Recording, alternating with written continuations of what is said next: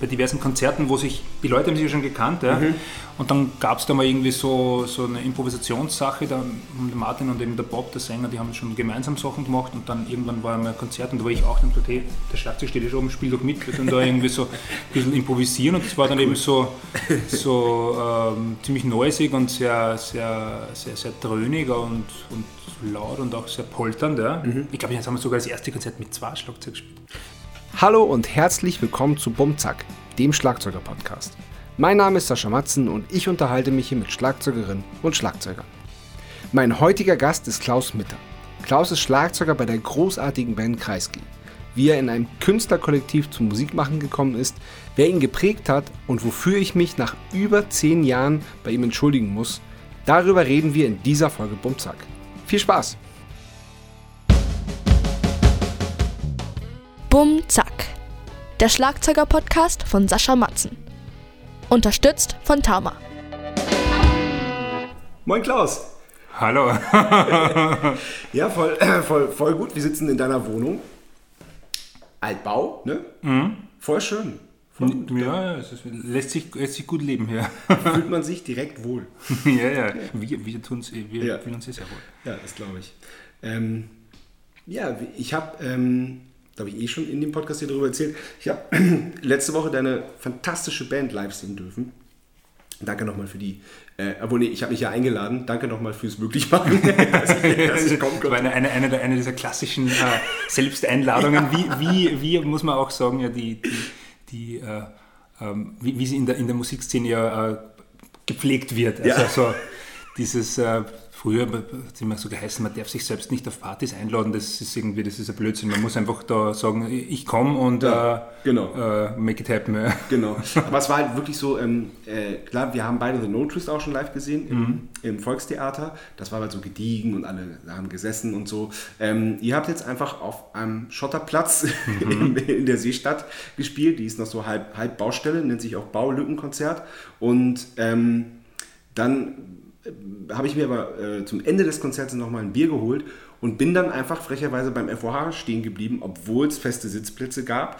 Und da war ich auch nicht der Einzige. So um mich rum haben dann so ein bisschen die Leute angefangen zu tanzen und mit dem Kopf zu wippen. Und das war wirklich das erste Mal seit fast 2 Jahren, dass sowas wie eine Konzertatmosphäre aufgekommen ist. Und da habe ich fast eine Träne des Glücks wegdrücken müssen, weil da war so das erste Mal so das Gefühl, okay, ich glaube daran, dass es wieder losgeht und so dieses Gefühl so, geil, und im August spielen wir dann vielleicht auch Konzerte und geil, das wird wieder.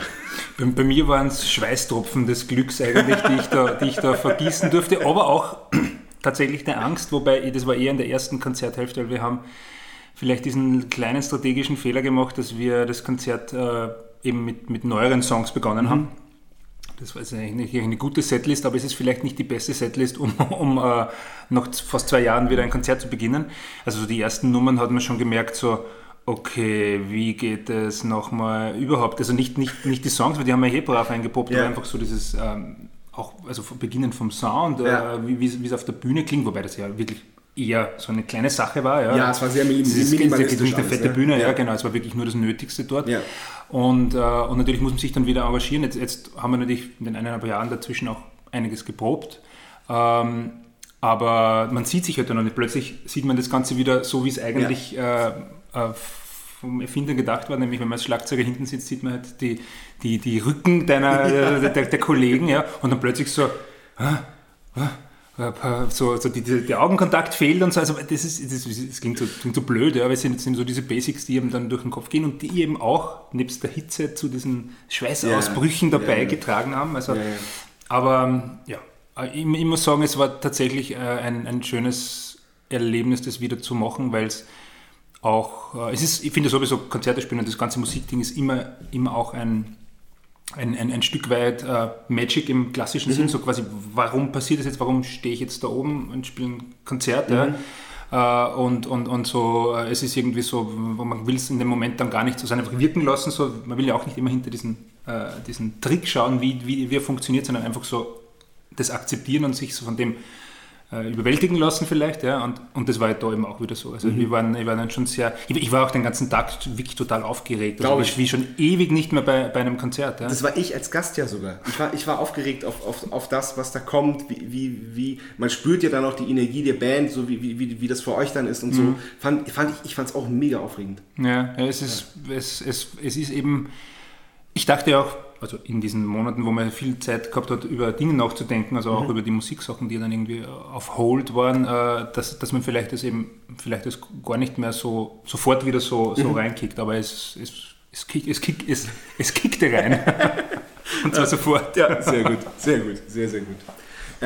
Okay, aber wir fangen wie immer ganz vorne an. Du wurdest geboren 1979 in Grieskirchen in Oberösterreich. Ich kenne Grieskirchen nur wegen dem Bier, Grieskirchner. Ja, aber das Grieskirchner Bier, ich glaube, es gibt jetzt gar nicht mehr. Ich glaube, die Brauerei ist vor kurzem zugedreht worden. Ja. Wirklich? Ja. Scheiße.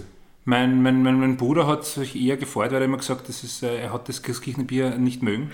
Und er ist froh, dass er quasi dem nicht mehr ausgesetzt ist jetzt, weil er wohnt ja noch im Großraum dort und wurde da, dann kriegt man öfter mal sowas hingestellt. Ne? Ja, okay. Und, aber das Pilz fand ich ganz gut vom Grieskirchen. Ja, ich muss sagen, ich habe es in Wien auch nie irgendwo angeboten gehabt, weder zum Kaufen und so. Und wenn wir zu Hause waren, hat es anders gegeben. Also, okay. Ich muss dazu sagen, dass eben mein Stiefvater eben der arbeitet bei Stiegl. Ja. Okay.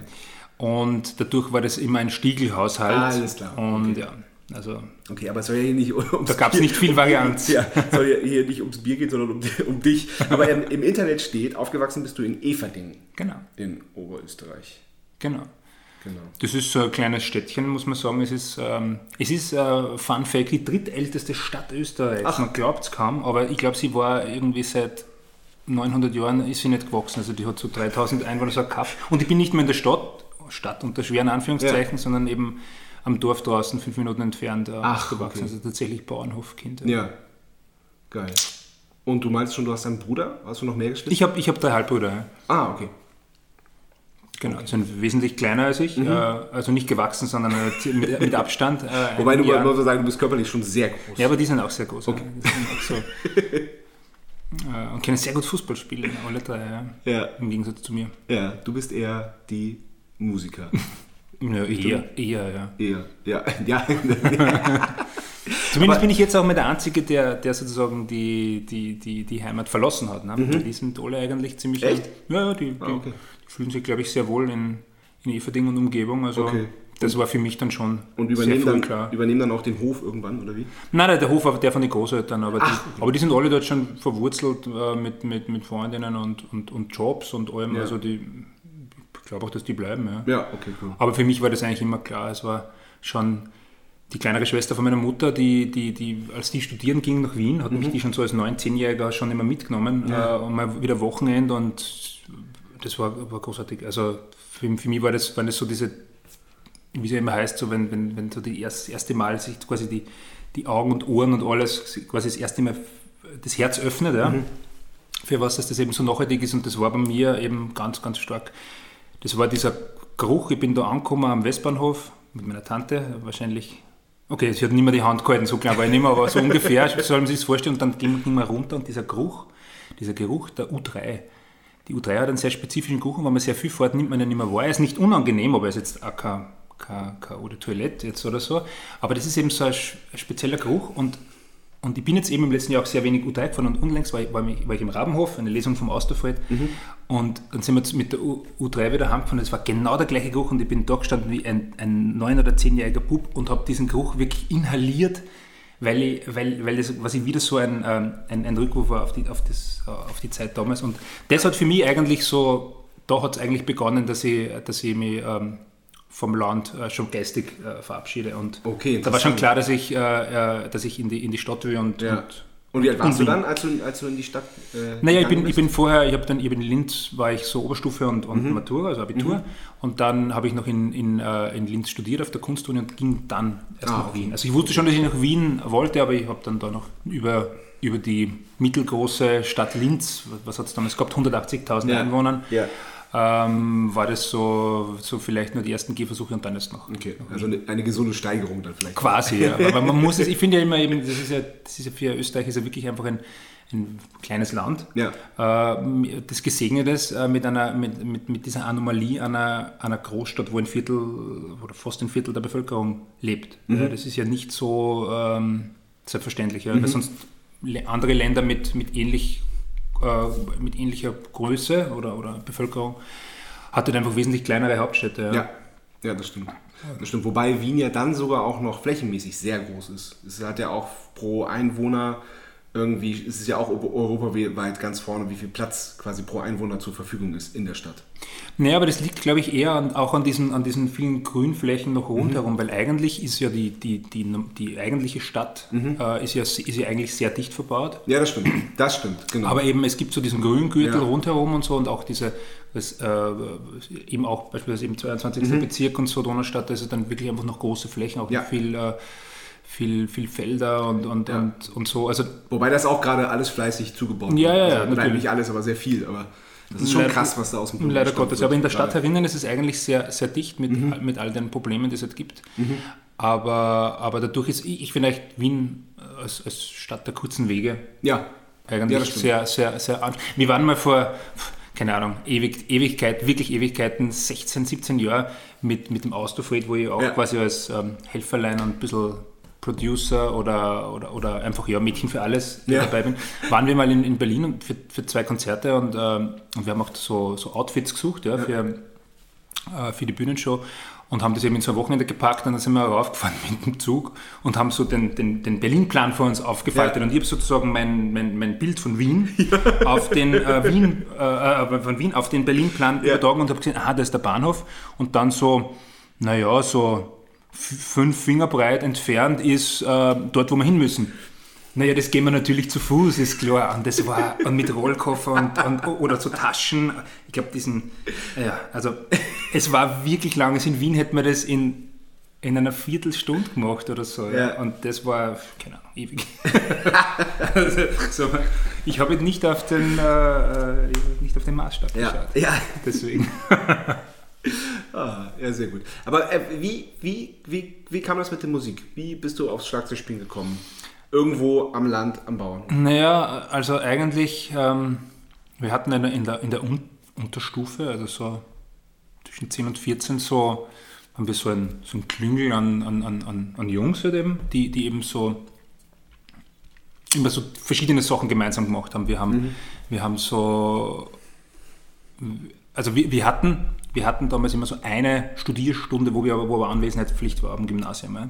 Und da haben wir immer eigentlich nie studiert oder es hat uns auch keiner angehalten dazu, sondern wir haben immer so Sachen gemacht. Ja. Und eine Zeit lang haben wir zum Beispiel so Briefe an alle möglichen Unternehmen geschrieben, dass wir so Fans sind von ihnen und ob sie uns nicht irgendwie so Zeug schicken wollen. Ja. Also, und wir haben da, also ich habe glaube ich heute noch Kugelschreiber und Zeug rumliegen. Wir sind auch eingeladen worden, dann teilweise zu denen. Also wir haben immer so als Gruppe da eben so Dinge gemacht. Und eins davon war aber eben auch so quasi, wir machen eine Band. Ja? Mhm. Und das war halt irgendwie nur so herumtrommeln oder irgendwie so was irgendwie Zeug, das halt in der Federschachtel eben sozusagen die mit Stiften und irgendwie hatten, und das ist auch gesungen worden, aber wir haben dann glaube ich selber Texte geschrieben oder so und haben das dann quasi immer da ein bisschen auch geprobt, ja. sozusagen. Ja? Und da habe ich damals schon immer, habe mir quasi so ein kleines Schlagzeug gebaut aus so Objekten. Das war irgendwie so vom Beginn weg, da war kein Zweifel da oder so. Mhm. Und später dann, weil eine Gitarre zu Hause gelegen ist von meiner Mutter, habe ich auch mehr an der Gitarre versucht, bin kläglich gescheitert. Also wirklich kein Talent für Saiteninstrumente, ja. tatsächlich nicht. Ich habe es wirklich probiert und bin dann...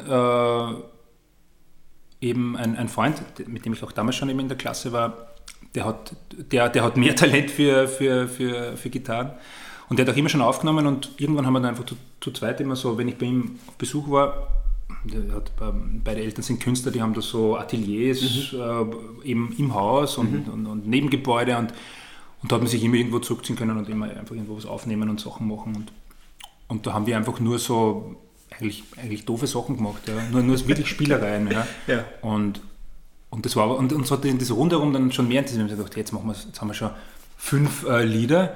Und das waren nicht mal Lieder, das waren teilweise wirklich auch so Soundcollagen und so, so eben ziemlich Arty-Zeug eigentlich. Ja. Ja. Und na gut, aber jetzt nehmen wir noch 5 auf und dann haben wir eigentlich ein Album. Und dann, und dann haben wir schon ans Album gedacht. Ja, so, okay, wie machen wir das mit dem Cover und so? Und okay, das... Dann habe ich mir natürlich schon bei mir das Grafikdesign, das eigentlich mein Job ist, hat sich dann auch schon so ein bisschen durchgesetzt und gedacht, okay, da müssen wir Farbkopieren geht, verdrucken war noch in die Druckerei geht noch keine Rede und so, also müssen wir es so und dann müssen wir das so zusammenkleben und dann habe ich CDs jetzt genommen, habe das zerlegt und nach Do-it-yourself-Methode abgemessen und gesagt, okay, so viel brauche ich da, so viel brauche ich da. Ich habe damals noch keinen Computer gehabt, das heißt, ich habe auch alle Texte und das Zeug habe ich halt irgendwie auf einer alten Schreibmaschine geschrieben, verkleinert, vergrößert, montiert, geklebt. Ja. Und so habe ich mich halt hingearbeitet. Und es war eben auch immer einerseits dieser DIY-Ansatz, natürlich ganz klar da. Aber jetzt, der war bei uns jetzt nicht so, hey, da gibt es irgendwie Plattenfirmen oder Labels oder so. Das ist sowas, ich habe nicht gewusst, was ein Label ist. Also wir haben halt einfach das gemacht. Ja. Also erstens mal, wer hat das veröffentlicht? Ja. Und zweitens mal war das so weit weg, wir sitzen da am Dorf quasi und machen da. Und wie soll das... Irgendwie, das war völlig klar, das macht man selbst. Ja. Und das ist auch irgendwie so diese Verschränkung, die sich aber auch bis jetzt, finde ich, eigentlich durchzieht. Einerseits dieses Ding selbst machen und dann eben auch, aber immer dann auch schauen, dass es sich ausgeht. Also das bäuerliche quasi Obhof, wenn man so will, denken, hat sich bis jetzt bei uns gehalten. Ja. Also wir machen immer alle Schritte selbst. Das ist für uns jetzt keine Belastung oder so, sondern eigentlich eher Freude, so, dass man überall die Finger drauf hat und das auch so machen kann. Ne? Ja. Nicht so, weil ich mich dadurch jetzt, weil ich dem System, anderen System, quasi dem professionellen System misstrauen würde oder so, ganz und gar nicht. Also wenn sich angeboten hätte oder wenn wir eine Größe erreicht hätten, wo das geht, hätte ich das dankend angenommen. Ja. Nur eben im Kleinen war es immer so, dass man eben so, dass das eigentlich auch die Variante ist, wo dann auch mehr Geld hängen bleibt. Beispielsweise eben der Austrofred, für die Hörer, die ihn kennen, das ist so ein österreichischer Freddie Mercury Double eigentlich, der so einen Mashup macht aus Queen Songs und Austropop-Texten, aber auch die eben so verhackstückt, sag ich mal. Ja. Ja.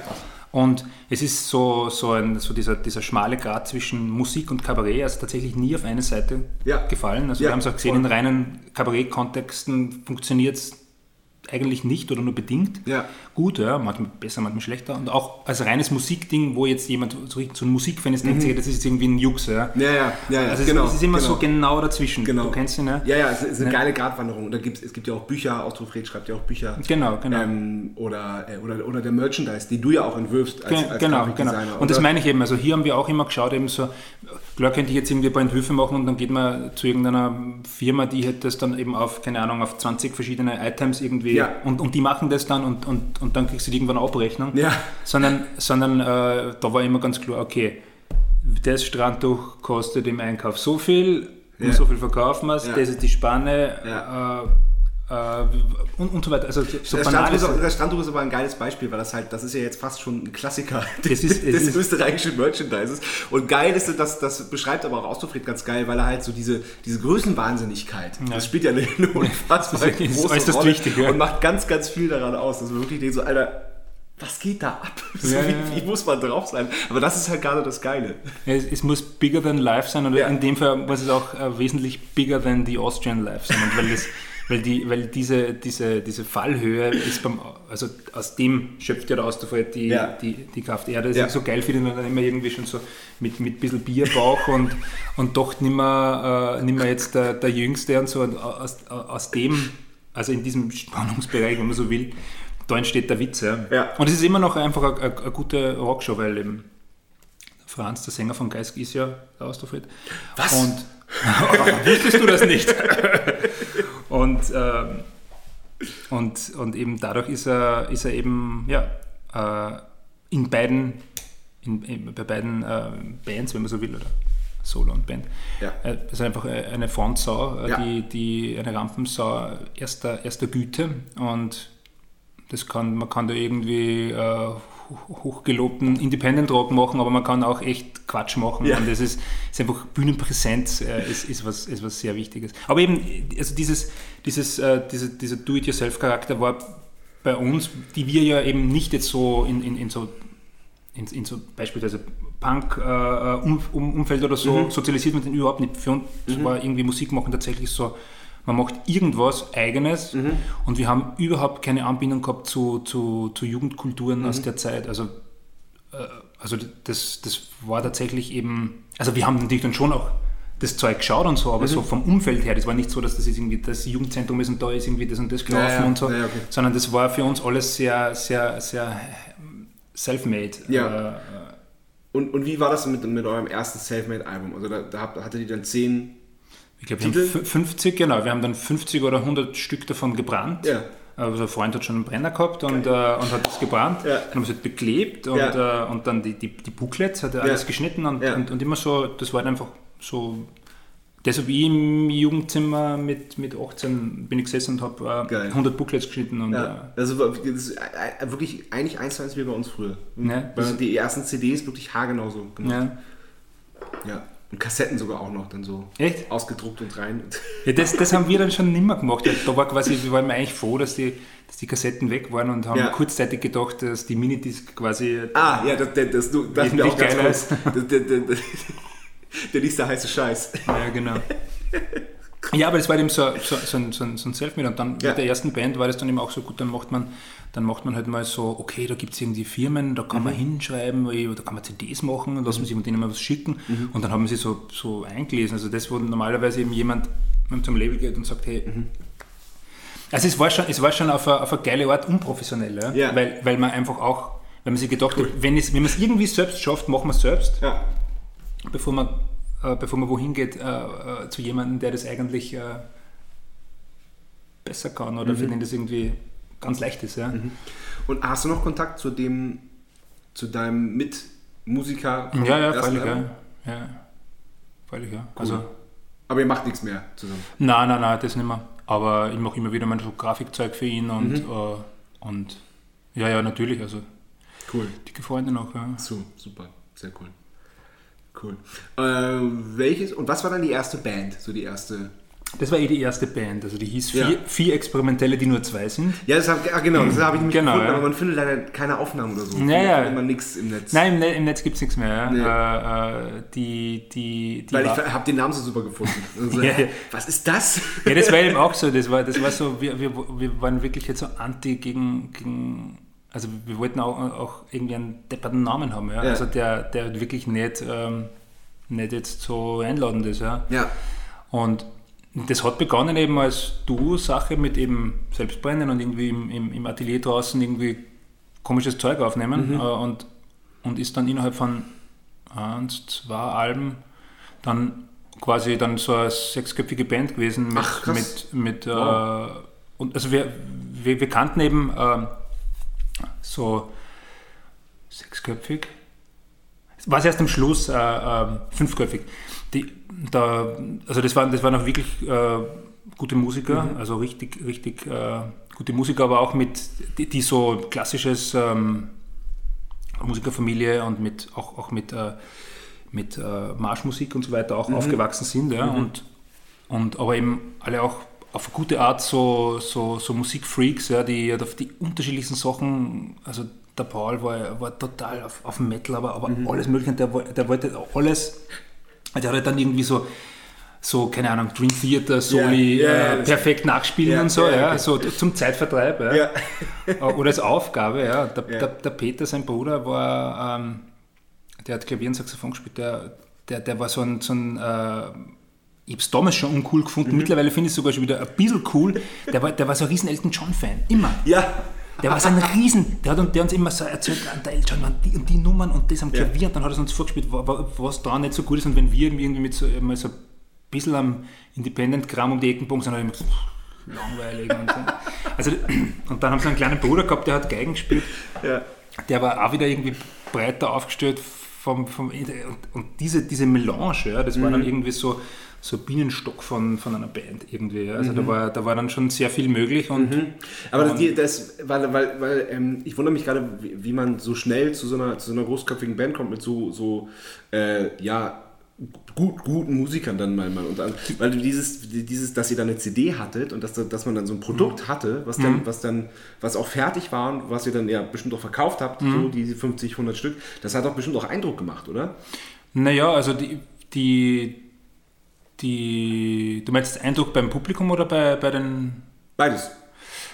Also fürs Selbstverständnis und für die eigene, wie soll man sagen, für Selbstvertrauen ist war natürlich wahnsinnig wichtig. Ja. Es war halt irgendwie auch so diese Idee, wenn du eine Band hast, das ist irgendwie so, dieser klassische Topos, das ist irgendwie so eine Gang verschworen und so, und man gemeinsam ist man quasi stärker, als wenn man das jetzt irgendwie allein machen würde und so, und wenn einer auslässt, fangen die anderen so, das ist das klassische Gang-Ding. Ja? Ja. Und in dem Fall war das eben so, dass wir so auch musikalisch eben, weil nicht so klare Sozialisierung war bei uns irgendwie musikalisch alles so von bis, tatsächlich auch bei den persönlichen Interessen, was wir gehört haben.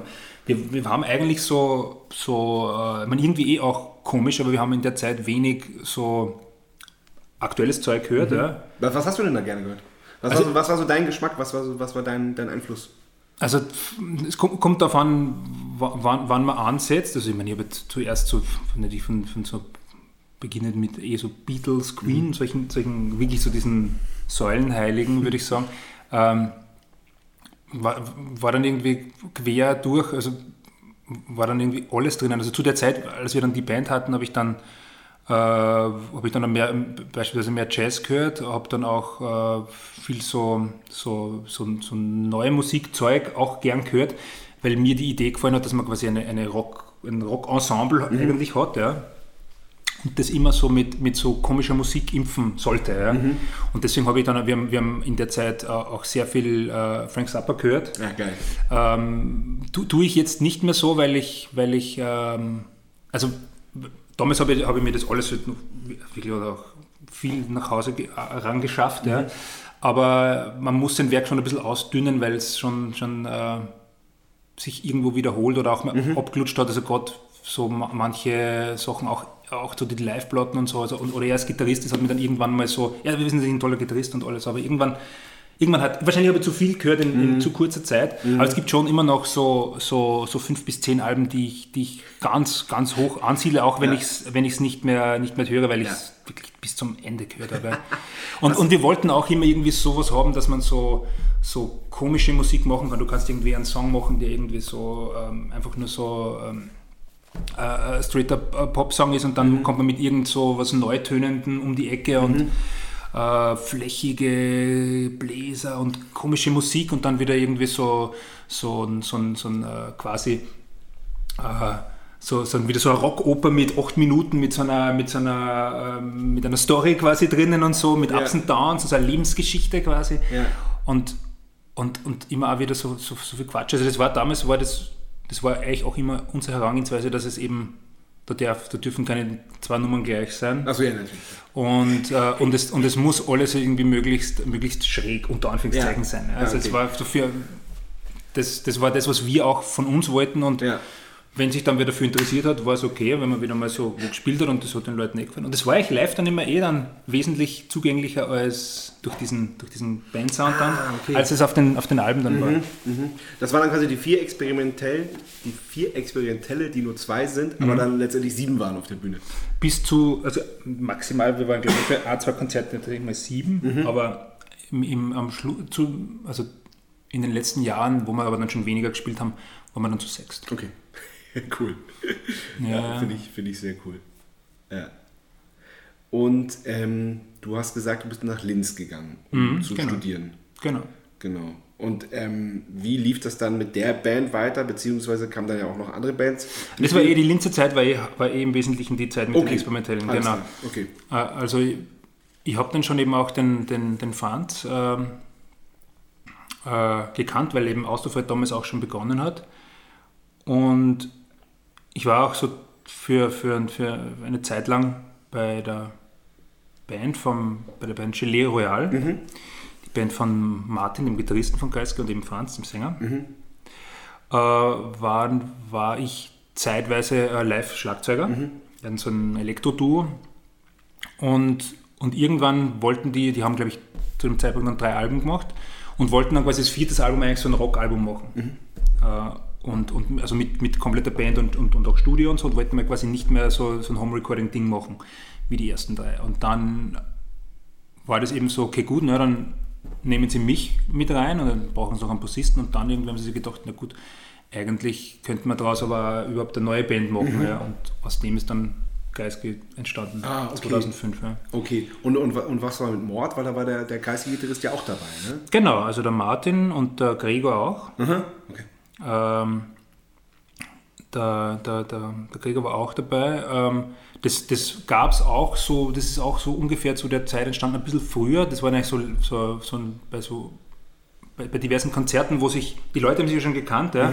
Und dann gab es da mal irgendwie so eine Improvisationssache, da Martin und eben der Bob, der Sänger, die haben schon gemeinsam Sachen gemacht, und dann irgendwann war mal ein Konzert, und da war ich auch, und gesagt, hey, der Schlagzeug steht ja schon oben, spiel doch mit, und da irgendwie so ein bisschen improvisieren, und das war dann cool. Eben so ziemlich noisig und sehr, sehr, sehr, sehr dröhnig und laut und auch sehr polternd, ja? Ich glaube, jetzt haben wir sogar das erste Konzert mit 2 Schlagzeug gespielt.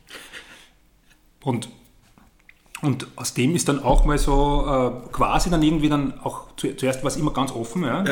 Dann haben wir mal ein Album gemacht und dann noch relativ schnell ein zweites Album. Dann noch ein bisschen gespielt, und dann haben wir aber irgendwie aufgehört damit. Es war auch dann so ein bisschen, vielleicht ein bisschen die Luft draußen, weiß ich nicht, aber es war so es war gar nicht unbedingt eine Zeitfrage, aber es haben die Leute dann einfach dann plötzlich dann nicht mehr so Lust drauf gehabt. Okay. Ja. Okay, ja, ist ja manchmal einfach so. Ja. Vor allem, wenn dann halt sowas kommt wie Kreisky. Aber bevor wir da richtig reinstarten, kommt erstmal die erste Kategorie. Entweder oder. Entweder oder. Erste Frage wie immer, Bier oder Wein? Bier. Ja? Ja, schon. Ja. Aber kein Grieskirchner. Naja, nimmer. Gibt's ja nicht mehr. Ja. In der Form, glaube ich. Ja. Na, schon, eigentlich Bier. Es ist irgendwie auch das ideale Getränk. Für mich ist es quasi immer so das Stückchen, das dann, wenn was fehlt, dann fehlt. Und Wein, ich trinke aber auch schon sehr gern Wein. Ich habe auch eine Zeit lang sehr gern bei Konzerten Wein getrunken. Ich habe das mal ausprobiert, ja. Aber es ist nicht zu empfehlen, weil dann nehme ich mal so eine Flasche Wein mit hinter das Schlagzeug, also Weißwein natürlich. Den kann man dann doch irgendwie ein bisschen gegen den auftretenden Durst trinken. Ja. Aber man ist halt am Ende vom Konzert hat man natürlich einen Rausch, ja. Das schafft man mit Bier nicht so leicht, finde ich. Ja, das stimmt. Ja. Weil, wenn man Wein auf Durst trinkt, das ist schon, und er ist nicht gespritzt, ist weil ich sitze dann hinten und tue dann auch noch quasi gespritzter mischen, ja. Die Reihenfolge einhalten, zuerst das Soda, dann so viel Zeit ist auch nicht. Ja. Wobei wir jetzt hier vorhin die Diskussion hatten, was schöner ist, ob man sagt, ein gespritzter oder eine Weißweinschorle.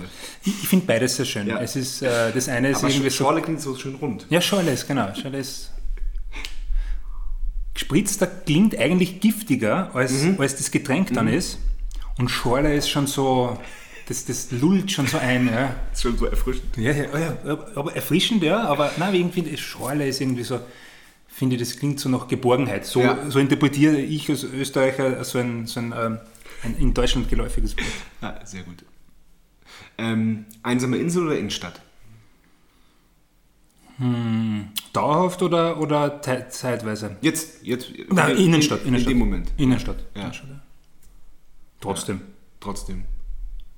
Ja, finde ich interessant, weil du ja dörflich aufgewachsen bist und schon immer, aber dich schon immer in die große Stadt oder sogar schon immer nach Wien gezogen. Ja. Finde ich sehr interessant. Ja, es ist auch jetzt irgendwie auch mit Corona, denke ich, war natürlich so, und drüber nachgedacht, man kommt nicht raus, man ist irgendwie eingesperrt. Ich meine, das Glück, dass wir in der Wohnung genügend Platz haben für uns als Familie, aber dann. Also ich würde jetzt nicht wegen Corona mir denken, ich muss jetzt unbedingt wieder aufs Dorf ziehen oder so, weil das war jetzt so eine schlimme Erfahrung in dem letzten Jahr. Ganz im Gegenteil, es ist eigentlich jetzt, wo in der Stadt alle Sachen wieder offen haben, man kann sie gar nicht genug preisen, die Stadt. Und mit all ihren Angeboten und Kino und Essen und alles. Und wenn man, und ich habe meinen Anteil am Landleben gehabt, und als Kind ist es super, die meiste Zeit, oder ist teilweise natürlich auch unendlich langweilig,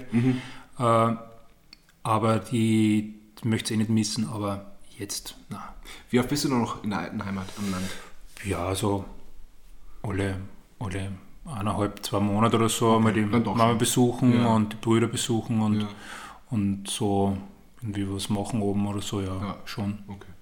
Schon. Ich bin ja, das war ja auch gut, dass ich früh gegangen bin, weil dadurch kehre ich auch noch gerne zurück. Also ich bin nicht im Unfrieden geschieden, sondern ich mag ja die Leute, ich mag ja dann auch, also ich mag dann diesen Abgleich zwischen Stadt und Land, wenn ich das dann habe, aber dann bin ich wieder ein paar Tage oben und denke mir, passt, jetzt ist wieder gut. Jetzt fahre ich wieder nach Hause und das Zuhause ist eben dann doch dann die Stadt. Ja. Ich bin ja dann, jetzt lebe ich dann doch eigentlich schon länger in Städten als in Dörfern. Ja. Irgendwann ist ja mal dieser Punkt erreicht und man glaubt eigentlich immer noch, dass man vom Dorf ist, weil ist es ja eigentlich dann irgendwann ja nicht mehr. Ja, ja, stimmt. Aber ich muss jetzt bei mir mal nachrechnen. Ich bin noch länger Dorfkind, als ich ein Stadtmensch bin. Ja? Ja. Ich war ja relativ lange dann noch. Oppendorf bei uns da im Norden. Wie groß? Also ist es so wirklich ein Dörfchen? Richtiges Dorf. Da wohnen, ich glaube, knapp über 80 Leute, Menschen, und wirklich im Umfeld von 1,5, 2 Kilometer gibt es nur Felder und Wälder. Gibt nichts. Gibt es noch nicht mal einen Zigarettenautomaten. Jetzt, wir haben ja seit Ende letzten Jahres, gibt es schnelles Internet. Ah, okay. Ja, wirklich. Cool. Also wenn du große Datenmengen bewegen musst, dann fährst du nach Hause. Ja, also das, dann haben wir das oft von Nico, unserem Bassisten, gemacht, der dann schon in den nächstgrößeren Ort war und schon früher schnelleres Internet hatte. Das war tatsächlich so. Dann mit dem USB-Stick irgendwie hingefahren, oder mit dem Computer kurz eingeloggt und dann so, wenn man wirklich mal 1-2 Gigabyte verschicken muss. Und jetzt geht das ratzfatz. Ja, aber jetzt ist es ja so, dass es ja dann teilweise so Dörfer gibt. In Österreich wird auch sehr viel ausgebaut, die wesentlich besseren Anschluss haben als wie eine Stadt. Ja. Also es ist wieder so, jetzt holen wir manche Regionen wieder auf. Ja, aber das stimmt wirklich, weil ich wohne ja in Wien total am Stadtrand, im 22. Und da hat es noch keine Glasfaserleitung hingeschafft einfach. Gibt es da nicht. Also es gibt Kabel, aber das funktioniert auch nur noch halb. Also ich habe immer das Gefühl, dass wir so weit draußen sind, dass halt vorher schon so viel abgegriffen wird, dass bei uns nichts mehr ankommt. Bald kommt nichts mehr an. Ne? Nein, wir haben jetzt tatsächlich einfach so einen WLAN-Router und der holt das Internet aus der Luft. Das funktioniert am besten. Ja. Ja. In einer Weltstadt wie Wien. Ja, ja.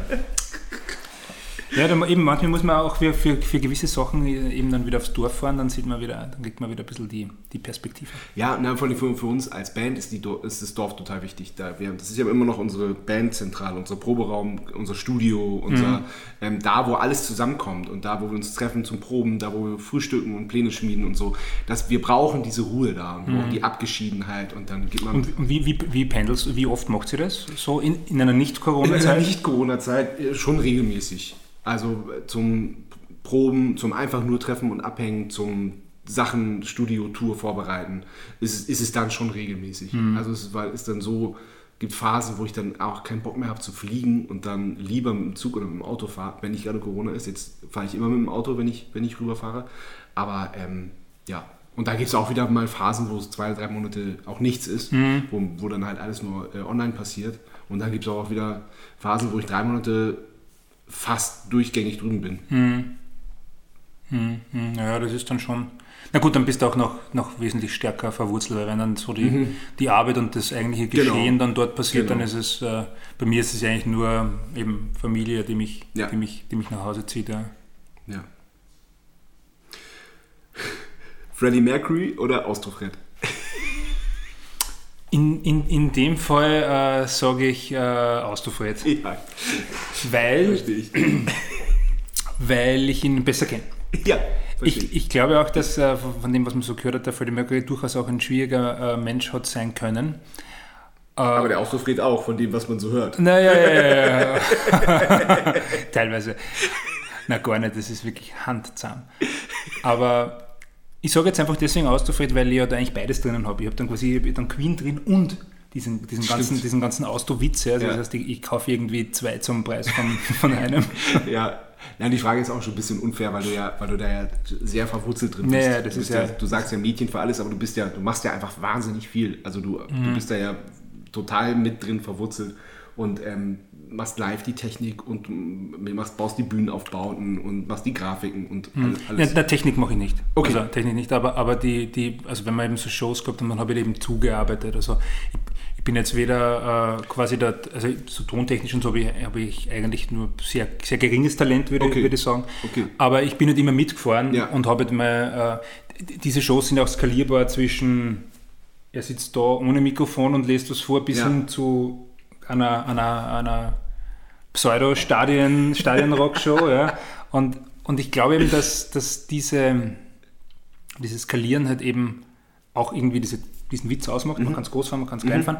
Und in diesen Möglichkeiten arbeite ich mit. Ja. Manchmal mache ich so ein bisschen Zuspieler oder wenn ich das Gefühl habe, irgendwie ein bisschen assistieren, aber jetzt richtig so Technik in dem Sinn. Okay. Es ist ja auch sehr lo-fi eigentlich, von dem was passiert. Es ist immer nur die Idee einer großen Show, die ja dann natürlich niemals mit dem, was man dann tatsächlich sieht, mithält. Das ist ja auch wieder im Stichwort Fallhöhe ein Teil des Witzes. Ja, total. Dass er total. Die Show runterbiegt, als wäre es jetzt eben Wembley, aber es ist eben nicht Wembley, sondern es ist das Chelsea oder die Dorfbühne in Unterstinkenbrunn. Ja.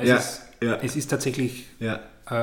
Es geht beides. Und lustigerweise ist ja dann eben bei diesen Underdog-Shows, wo man sich irgendwie denkt, das kann nichts werden heute. Das sind dann die lustigsten Konzerte. Ja, glaube ich. Ja, das glaub ich. Weil da ist dann so viel Scheiß drauf drinnen und das klappt. Aber wir haben eben auch so die großen, durchchoreografierten Shows gemacht, wie Firelight und Austrofred beispielsweise, mit so Lichtzeug. Und da gab es tatsächlich Bühnenaufbauten, diesen Leuchtschriftzug, diesen 10 Meter breiten und alles. Das war schon, da habe ich dann auch quasi eben do it yourself. Ich habe mir so irgendwie überlegt, wie könnte das ausschauen, dann habe ich es selber gebaut, dann habe ich das geleimt und geschraubt und lackiert und verdrahtet und Lichter reingeschraubt. Das ist wirklich so... Und das wird dann halt auch mit in die Show mit aufgenommen, weil als ich Austrofred gesehen habe in der Arena in Wien, da hat er erzählt, dass er am Tag davor, ich weiß nicht mehr, in Linz oder irgendwo gespielt hat und dass die Bühne halt nicht groß genug war und dann hieß er da Austrofred und du warst schuld.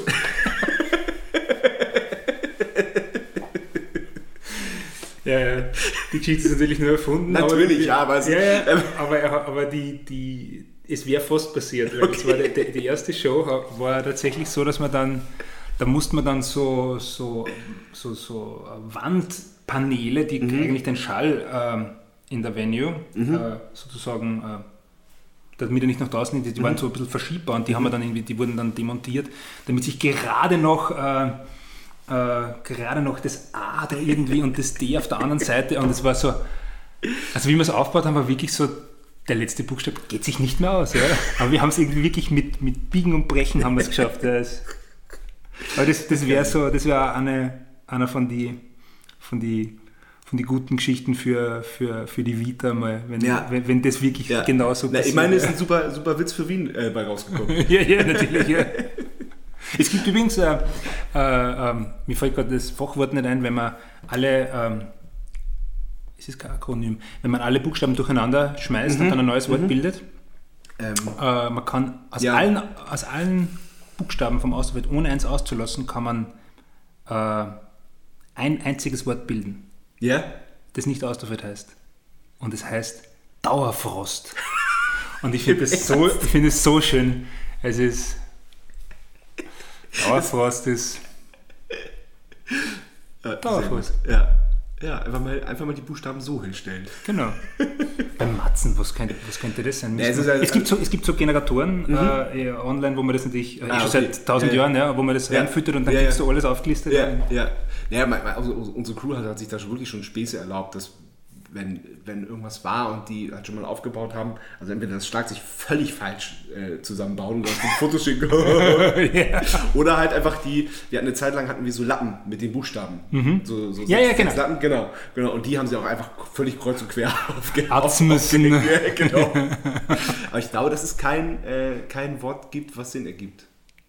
Aus den 6. Also zumindest aus allen 6, Ja, genau. Currywurst oder Käsekreiner?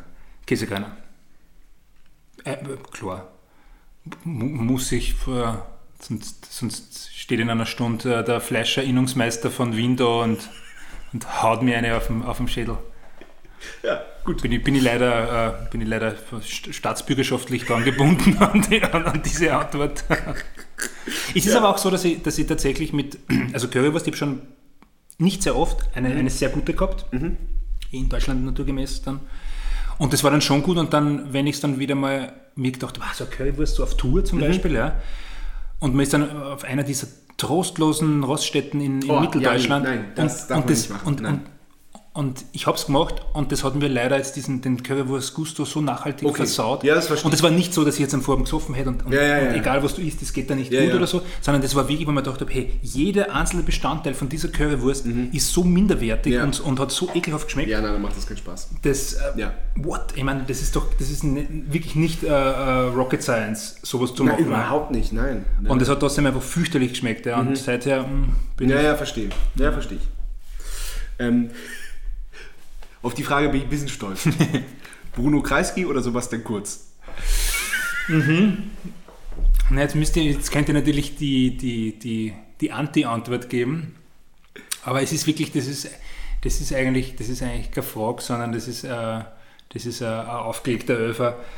Natürlich Bruno Kreisky, logischerweise, weil man kann natürlich stundenlang über den einen und den anderen oder teilweise auch über das, was die beiden, wie sie es jeweils machen, reden. Bruno Kreisky hat ja auch ein ziemlicher, wenn man so will, Despot sein können. Ja? Dass der Kurz natürlich niemals sein wird, weil er macht immer so auf nett und höflich und clean und sauber und frisiert. Aber der Kreisky war halt erfolgreich mit tatsächlich Politik und im Tun, im politischen Tun. Und Kurz macht er das eben gar nicht. Also es gibt ja quasi keine politische Arbeit und es wird nur quasi für die Oberfläche gearbeitet. Ja. Es ist wie ein ruinöses Haus, wo du immer nur quasi an der Fassade immer noch eine Schicht schöne Farbe aufträgst. Ja. Das ist der große Unterschied, und Kreisky hat einige Niederlagen auch einstecken müssen, gerade zum Schluss, und hat das trotzdem noch die Grandezza gehabt, das dann zu schlucken und weiter zu tun, und nicht so wie bei Kurz, wo man dann das diesen schwarzen Peter versucht, dem anderen überzuhängen oder nur abzulenken von anderen. Also diese Art des Politikmachens, die irgendwie auch so diversen Social-Media-Logiken letztendlich folgt, ist schrecklich, weil es einfach tatsächlich politische Arbeit verunmöglicht, wenn man es zu Ende denkt. Ja? Genau. Man muss wirklich heilfroh sein, dass wir in einer Europäischen Union sind, weil da einfach ein großes, starkes Korrektiv von oben ist, wo sich so ein kleines Land wiederum eben niemals so groß aufschwingen könnte. Also für uns war der EU-Beitritt, was die rein politische Komponente anbelangt, tatsächlich sehr, sehr wichtiger. Und deswegen kann er auch gar nicht so viel Schaden anrichten, wie er eigentlich anrichten möchte. Das habe ich so noch gar nicht gesehen. Das hast du wirklich, wirklich sehr gut zusammengefasst. Absolut, ja. Absolut. Ich unterschreibe das alles. Naja, es ist leider sehr, sehr peinlich, was da gerade läuft. Das ist... Viel Blenden und viel heiße Luft und es hält das eben sehr lang. Also der Österreicher lässt sich auch sehr gern wickeln, wenn man ihm schön tut und wenn man ein bisschen krault oder wenn man den Rücken krault und die Hinterwäsche und ein bisschen durch die Haare fährt. Das gefällt einem. Das ist, Da würden ein bisschen deutsche Tugenden uns tatsächlich gut tun, ja. Ja, das, politisch gesehen weiß ich jetzt nicht, aber... Naja, ich meine es gar nicht vom Parteienspektrum her, aber so, wo immer wieder gesprochen wird, die Rücktrittskultur, die es in Deutschland gibt, die gab es bei uns nie. Also, ja, verstehe. Das ist wirklich so, die glauben immer noch, wenn du mal da drin bist, dann ist es wie, wenn du von Kaisers Gnaden oder tatsächlich ein Habsburger bist und du stirbst aus dem Amt, ja, oder... Gerade, dass sie die Wahlen halt nur akzeptieren. Also das Demokratieverständnis bei uns ist wesentlich schwächer ausgeprägt als bei euch. Ja, das stimmt, da gebe ich dir recht. Es ist schon wirklich erstaunlich, was ein Politiker sich alles leisten und erlauben kann, bevor es mal ansatzweise ernst wird. Das ist schon Wahnsinn, das ist schon krass. Das stimmt. Also wie hieß er da, der angehende... CDU, CSU, CDU-Star, der über seine Dissertation gestolpert ist. Welcher? Gab ja viele. Der war der Erste, der so groß ist. Achso, der Gutenberg, genau. Gutenberg, genau. Also der wollte, glaube ich, auch nicht, aber er hat sich dann doch, also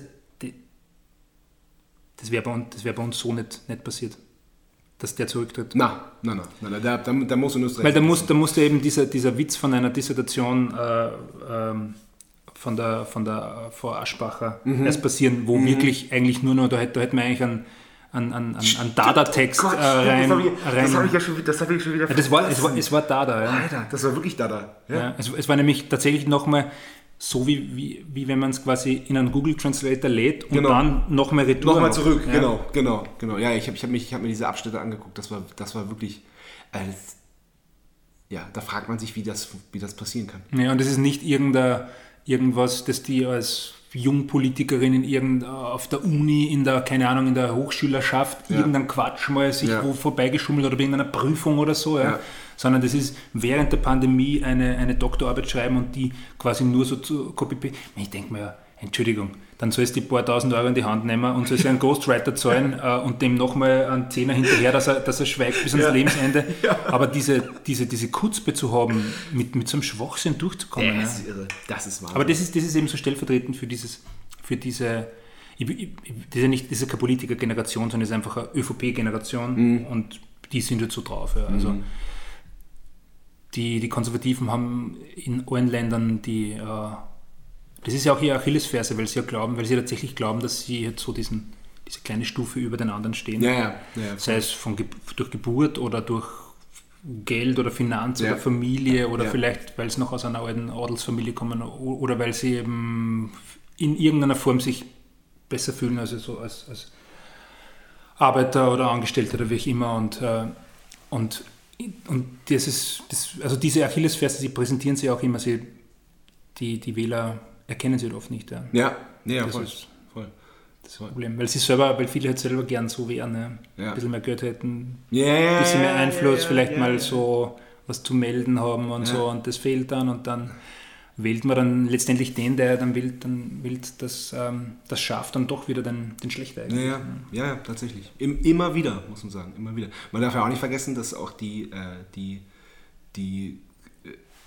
Partei, die dann quasi Sebastian Kurz quasi ausmacht, also die neue Volkspartei oder wie auch immer die sich schimpfen, dass die ja auch die Koalition mit den Rechtsaußen, mit der FPÖ eingegangen sind. Und das auch offensichtlich ganz gerne. Ja, natürlich. Also die haben da auch jeglichen, wenn man so will, sie würden es wahrscheinlich als historischen Ballast bezeichnen, aber eigentlich geht's da um so Grundsätzliches in der Politik. Und sie hatten das ja schon mal gemacht, die alte ÖVP damals 2000, mit der damaligen FPÖ, also der Haider-FPÖ. Und jetzt haben sie es wieder gemacht. Es hat schon mal so einen Konsens gegeben, der, gerade wenn es um die FPÖ geht, auch immer zum guten Teil auch ein antifaschistischer Konsens sein sollte. Ja. Aber den haben sie halt einfach mal abgestreift. Mal vergessen kurz. Ja. Und haben... Man hat gesagt, na gut, aber das Zukunft fürs Land, wir müssen aus diesem Blockverhalten raus, großkoalitionärem Quatsch. Ich meine, dass die alle sich schon nicht mehr mögen haben, ist mir schon klar. Aber es sind ja dann Sachen durchgegangen und es ist natürlich alles genauso passiert, wie man es ja auch vorher gesagt hat. Und auch jetzt ist es wieder, es passiert genau das Gleiche, wie es immer war. Ja, also es ist irgendwie wie Wetter oder Jahreszeiten. Die Leute wollen das offensichtlich haben, wenn man das will. Und dann hast du dann passieren genau diese Sachen, die auch immer gesagt worden sind, dass die verhabert sind mit der Wirtschaft, dass dann diese Spendenflüsse auftauchen. Ja. Alles ist ja da. Das ja, stimmt, genau. Ja. Okay, genug Politik. Selbst kochen oder Lieferservice? Selbst kochen. Im letzten Jahr beides eigentlich, muss ich sagen. Wenn ich ganz hattest du auch diesen Moment, wo du in der Pandemie keinen Bock mehr hattest, wo dir nicht mehr eingefallen ist, was du noch kochen sollst, was allen schmeckt, was so, ich war so müde. Yeah. Und dann war halt, das schmeckt mir aber nicht. Ja, es ist zum Glück, wir teilen uns das, die Sophie und die teilen uns das sehr, sehr fair, hoffe ich ja doch. Dadurch ist es nicht ganz so schlimm. Und eigentlich ist es dann mit dem vielen Zuhause-Hocken, war ich dann froh, dass man dann so, ich bin eher dann sogar übergegangen, dass ich quasi größere Sachen oder spezielle Sachen, die auch vielleicht ein bisschen länger dauern, und mir einfach mehr Zeit genommen, das ist nicht so dieses, jetzt muss ich noch schnell, Das war dann eigentlich ganz okay. Das Kochen war gar nicht so das Problem, sondern eher so dieses, dass man halt aufsteht, also dass man eigentlich dreimal am Tag Essen am Tisch stehen muss, dazwischen nur schaut, dass das ganze Schiff irgendwie nur schwimmt und alles irgendwie macht, und das war eigentlich so, da war Kochen fast der angenehmste Aspekt, oder das Abendkochen und so, aber das immer so was zu tun haben, also wirklich so Hausmann-Leben. Zeitlang war es ganz witzig, aber irgendwann dann mal ist es so... Genau. Also man kriegt dann wieder dann... Also meine Mutter war zumindest eine Zeit lang... Also sie hat auch immer nebenbei gearbeitet, ein bisschen in der Gastronomie, aber sie hat wahrscheinlich auch viel zu Hause und also man sieht erst, wenn man dann selber mal auf so eine Situation hingeschmissen wird, wie das ist. Nämlich nicht, ich meine, die Arbeit machen wir ja auch und auch haben so vor Corona gemacht, nur eben... wenn man so verdichtet kriegt, so quasi, dass man dann nicht jetzt so, okay, so jetzt habe ich das alles gemacht und jetzt gehe ich mal 2 Stunden in ein Plattengeschäft zum Ausgleich. Weil das ist, man macht ja eigentlich nicht, man hat in der Ausgleich fehlt. Man hat ja eh genau das Gleiche gemacht wie immer, nur halt eben dieses Druckventil, mit, dass man sich einfach mal so da mit wem trifft oder nur mal kurz einen Kaffee trinkt oder irgendwo einkaufen oder sich irgendwo Musik reinzieht. Damit man das andere, das ein bisschen tröge erträgt, das hat halt gefehlt. Das war nicht, die Arbeit ist ja gleich viel. Ja, voll. Nur die Abwechslung. Und es war dann schon so, da geht dann so ein Tag in den anderen und eine Woche und ein Monat in den anderen über, und das ist so schon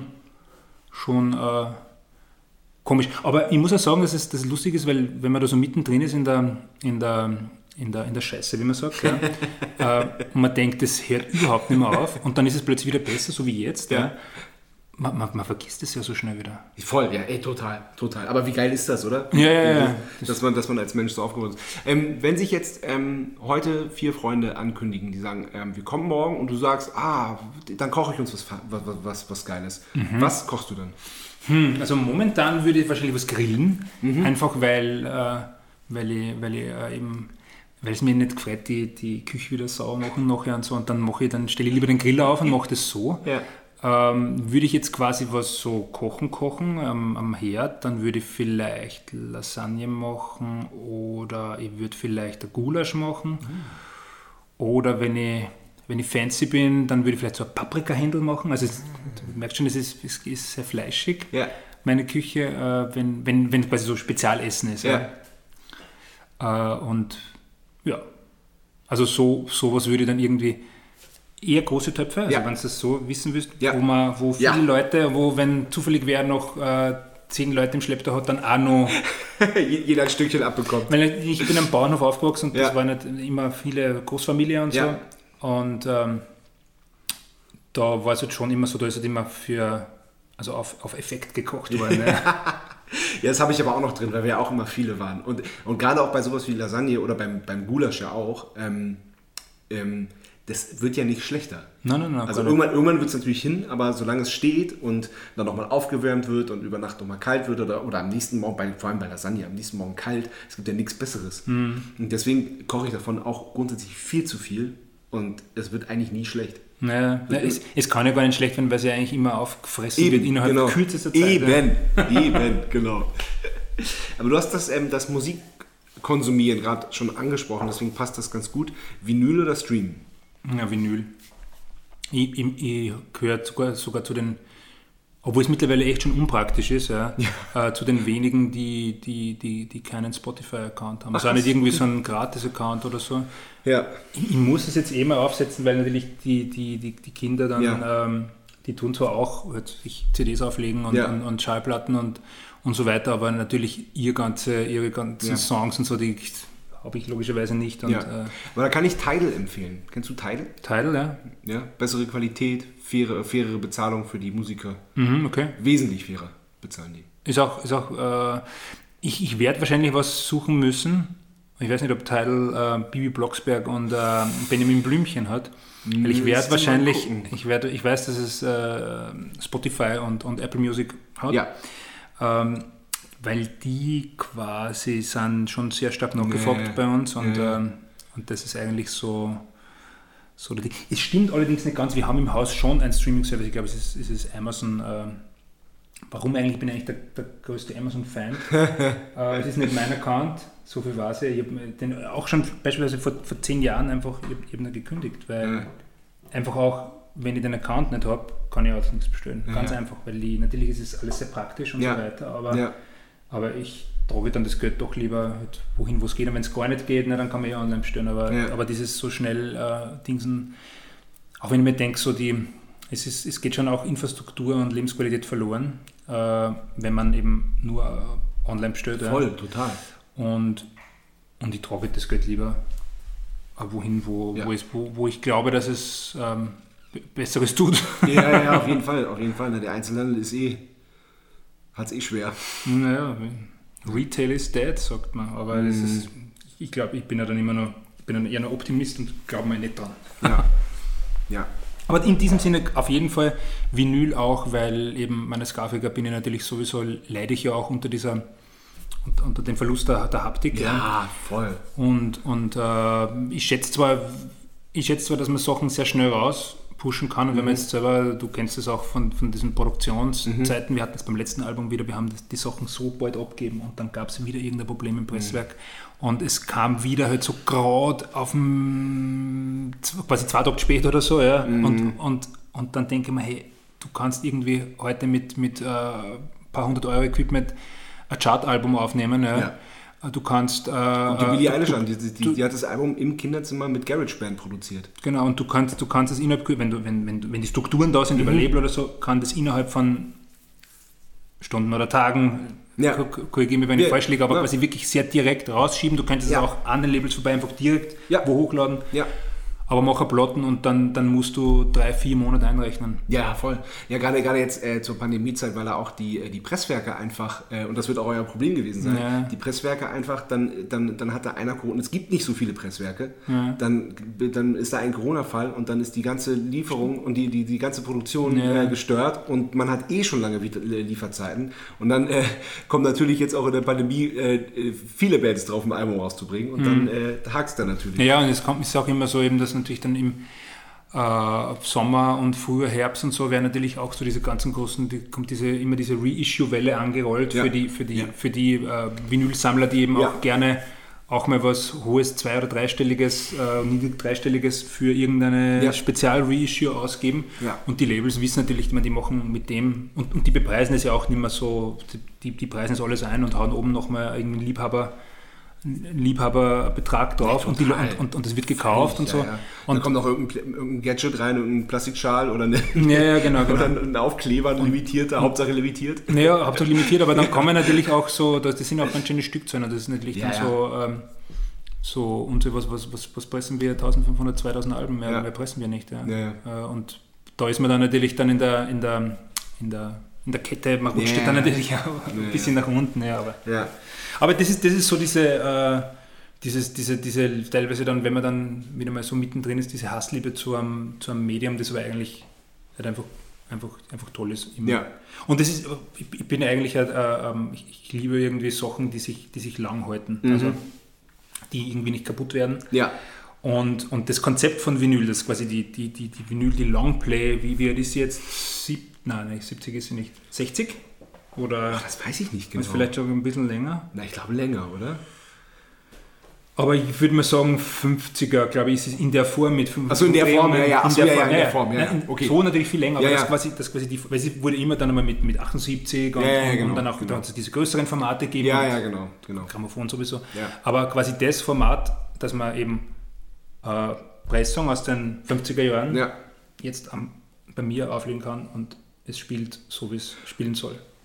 Aber hast du eine Antwort darauf, warum, wenn du jetzt wirklich eine Originalpressung aus den 50er Jahren auflegst, warum das einem so eine Wärme gibt und warum das so viel besser klingt als eine Nachpressung, die jetzt nochmal gemastert wurde und irgendwie... warum ist das so? Ja gut, also ich bin natürlich tatsächlich nur Laie, also wirklich, ich kann es nur vermuten, dass gerade beim Remastern oft dann eben aktuelle Ästhetiken dann quasi noch mit reingepackt werden und oft dann eben auch dieses also einfach dann mehr Höhen drinnen sind, die das Ganze eben wieder ein bisschen kühler machen und klarer vielleicht. Und eben das wäre eine Vermutung. Das andere ist eben auch, weil es einfach mehr knistert und dadurch eben auch so tatsächlich so ein bisschen so ein kleine Feuerstelle so in der Ecke, so, die sich in den Mix quasi scheinbar dazu mischt. Ja, das glaube ich auch. Und weil es irgendwie so auch ein bisschen unperfekter und irgendwie dadurch auch so irgendwie so liebevoller klingt. Fast so wie so man dreht das alte Radio auf und hat dann irgendwie so einen Klang. Ich hab mal was, ich tue immer nur so Sachen lesen und hören und ich weiß nicht mehr genau, wo es dann her, aber ich habe mich noch an was erinnert, was war das genau? Dass in den 30er Jahren im Radio eben so Holzblasinstrumente wie eben Klarinette oder so, eben auch so gepusht worden sind, weil die einfach über diese Radios, die es damals gab und die Lautsprecher, einfach so gut klangen und eben Blech und so war eben nicht ganz so schön, weil so und die waren einfach wärmer und schöner und so weiter und hat jetzt nichts mit dem Sound zu tun, aber das hat quasi dann irgendwie eine Ästhetik quasi... Ja. Hat besser gepasst einfach, war angenehmer zu hören. Genau. Und dann hast du irgendwie ein Medium und es gibt irgendwie dann auch so wenn man so will, wieder einen Sound vor. Mhm. Und ich meine, diese Dinge haben wir ja auch in den Nullerjahren alle mitgekriegt mit im Loudness War, im sogenannten, völlig, wo man auch gesagt hat, irgendwie jeder will jetzt quasi lauter sein und dann beginnt es quasi schon, dass man wie man es aufnimmt und wird dann danach erst in der Kompression dann und in dem Mix, aber man hat das immer schon so im Kopf gehabt, dass das dann auch quasi sein sollte, damit man möglichst noch Lautstärke rauskitzelt. Na, und man kann das jetzt ja auch auf das Streamen auch quasi adaptieren. Das ist ja jetzt auch wieder was Neues, dass so, ich habe mal gehört, dass es diese 30 Sekunden Produktionsweise gibt. Das halt bei Spotify, da wird gezählt, da zählt es als gestreamt nach 30 Sekunden. Das heißt, es hat sich herausgestellt, dass alle 10 Sekunden was passieren muss, weil sonst, wenn das dann im Mix läuft oder irgendwo, dann drückt man weiter. Und das halt so, nach 10 Minuten kommt Intro, dann kommt irgendwie eine Bassdrum dazu, dann kommt noch irgendwas dazu und dann muss auf jeden Fall die Hook kommen und am besten gesungen und der Refrain. Und wir haben damit man über die 30er-Marke drüber kommt, damit das Stream zählt. Genau, was danach kommt, ist relativ wurscht. Aber es muss halt da am Anfang, da muss der geneigte Hörer dabei bleiben. Und wir haben uns dann die meistgestreamten Sachen angeguckt, das gibt es ja irgendwelche Listen da und haben dann das probiert und ich glaube bei 9 von 10 war es so, dass wirklich nach 10 Sekunden, wir haben gestoppt und das nach 10 Sekunden ist immer was passiert, sodass man dann, und wirklich danach war es wurscht, dann war es egal, was kam und das finde ich halt absurd, das ist irgendwie auch total traurig.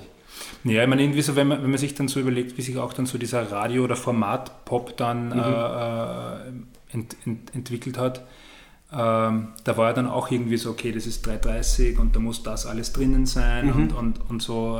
Also das hat schon immer dann auch so das Medium oder geglaubterweise gesagt, das braucht es dafür, ja. Weil in den 50er Jahren waren die ganzen Elvis-Songs 2 Minuten lang, ja. Und da geht's mal, da fällt man mal mit der Gitarre bei der Tür schon mal rein, ja, und alles ist irgendwie Chaos und es geht dahin und schon wieder dann ist irgendein minimalistisches, wenn es ist, Gitarren-Solo, das eigentlich nur so ein bisschen vielleicht eine Zerlegung ist oder so, fertig, zack, alles zack. Rein, zack, zack. Ja, geil. Und die Leute haben ja doch eigentlich eine höhere Aufmerksamkeitsspanne gehabt damals, aber darum ging es nicht, sondern es war einfach viele Lieder und alles auf... Ja. Alles komprimierter. Ja, eben in der Form komprimiert, genau. Und jetzt eben ist es so, dass man auch in den einzelnen Song dann so viel rein tatsächlich auch komprimiert, technischerweise gesehen. Ja, so, ja.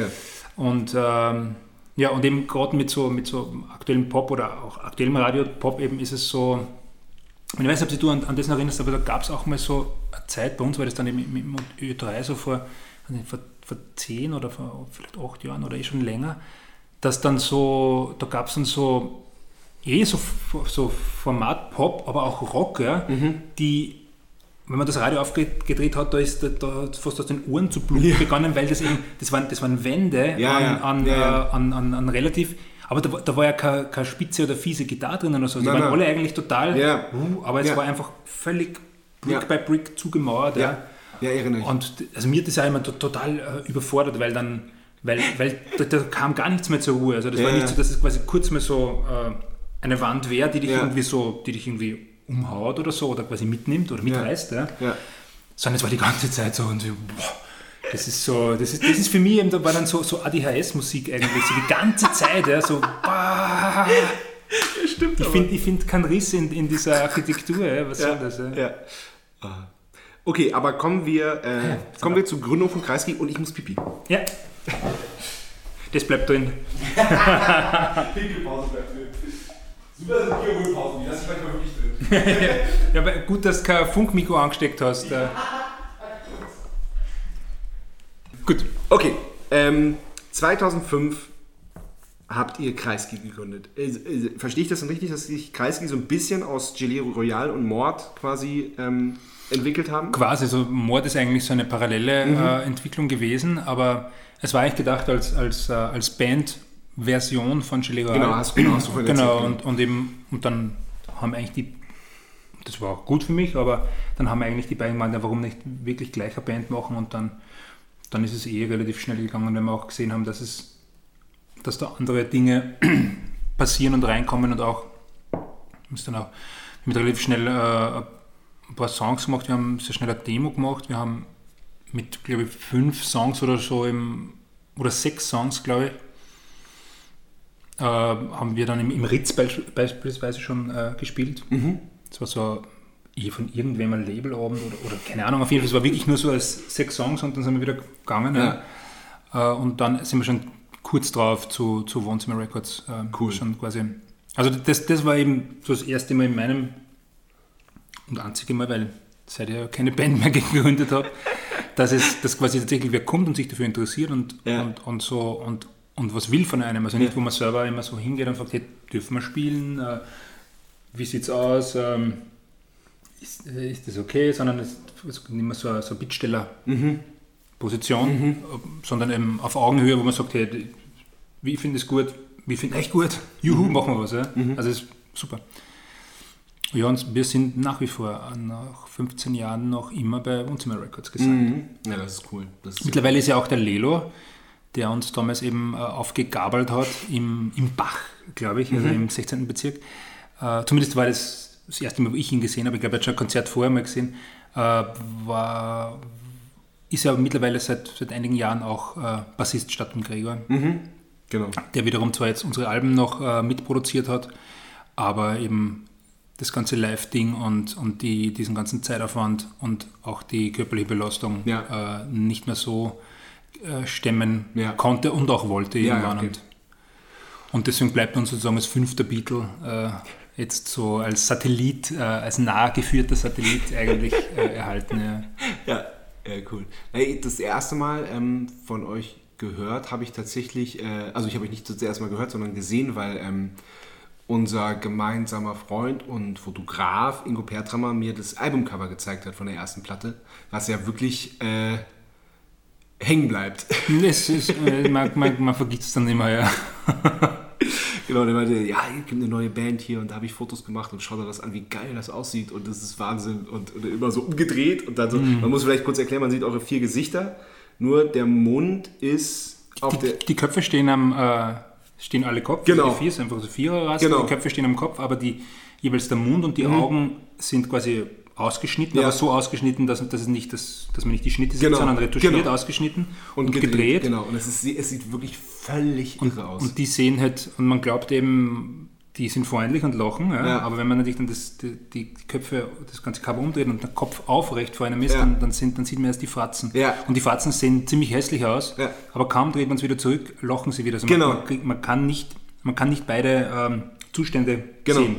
Genau. Das ist irgendwie so ist der Mensch verdrahtet, oder zumindest das ganze Sehzentrum und alles, was das ans Hirn schickt, ist eben so. Und dann gibt es so diesen Punkt, und nicht nur vor allem bei den ersten Konzerten, wo es noch nicht so viele Alben gab, sind die Leute da schon, haben immer das so gedreht und haben diesen Punkt gesucht, wo es springt. Ja, das ist so, wie man ein Lenkrad in der Hand hält und dann immer so links, rechts macht und die stehen dann da. Ja. Minutenlang und machen das Spiel. Und das funktioniert, hilarious. Wo wir auch wieder beim Thema sind, funktioniert natürlich am besten mit der Platte. Das ist absolut, ja. Das ist einfach eine Größe, die das auch zulässt. Das ist einfach, man muss ja sagen, eben Vinyl, man kann das nicht man kann einfach das nicht negieren. Ich bin damit aufgewachsen. Die erste Platten, die ich geschenkt bekommen habe von meiner Tante, war die Thriller vom Checo. Und wenn man dann das aufschlägt und da liegt da so quasi Pin-Up-mäßig angezogen, aber halt so eine Pin-Up-Pose drinnen und streichelt so ein Baby... Leopard oder Löwen oder so. So ein Kätzchen.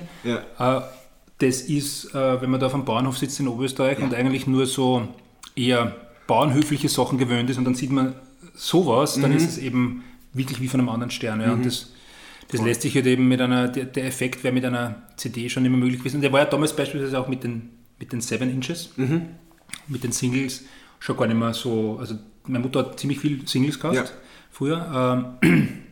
Und so Popzeug und Chartzeug und so.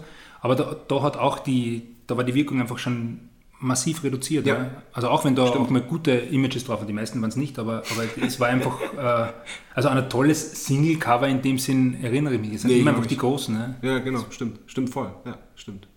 Aber mit Kreisky, das lief schon relativ gut dann an, oder? Naja, das ging dann eigentlich relativ fix. Zuerst das Album, dann zweites Album. Wir haben dann den Amadeus bekommen fürs zweite, glaube ich, also den FM4 Amadeus bekommen. Und ja, also es war eigentlich, es ging sehr, sehr, sehr, sehr rasch bergauf. Also rascher, als wir das eben mit anderen Bands oder eben auch mit so anderen musikalischen Erfahrungen irgendwie gemacht haben, ging das eben.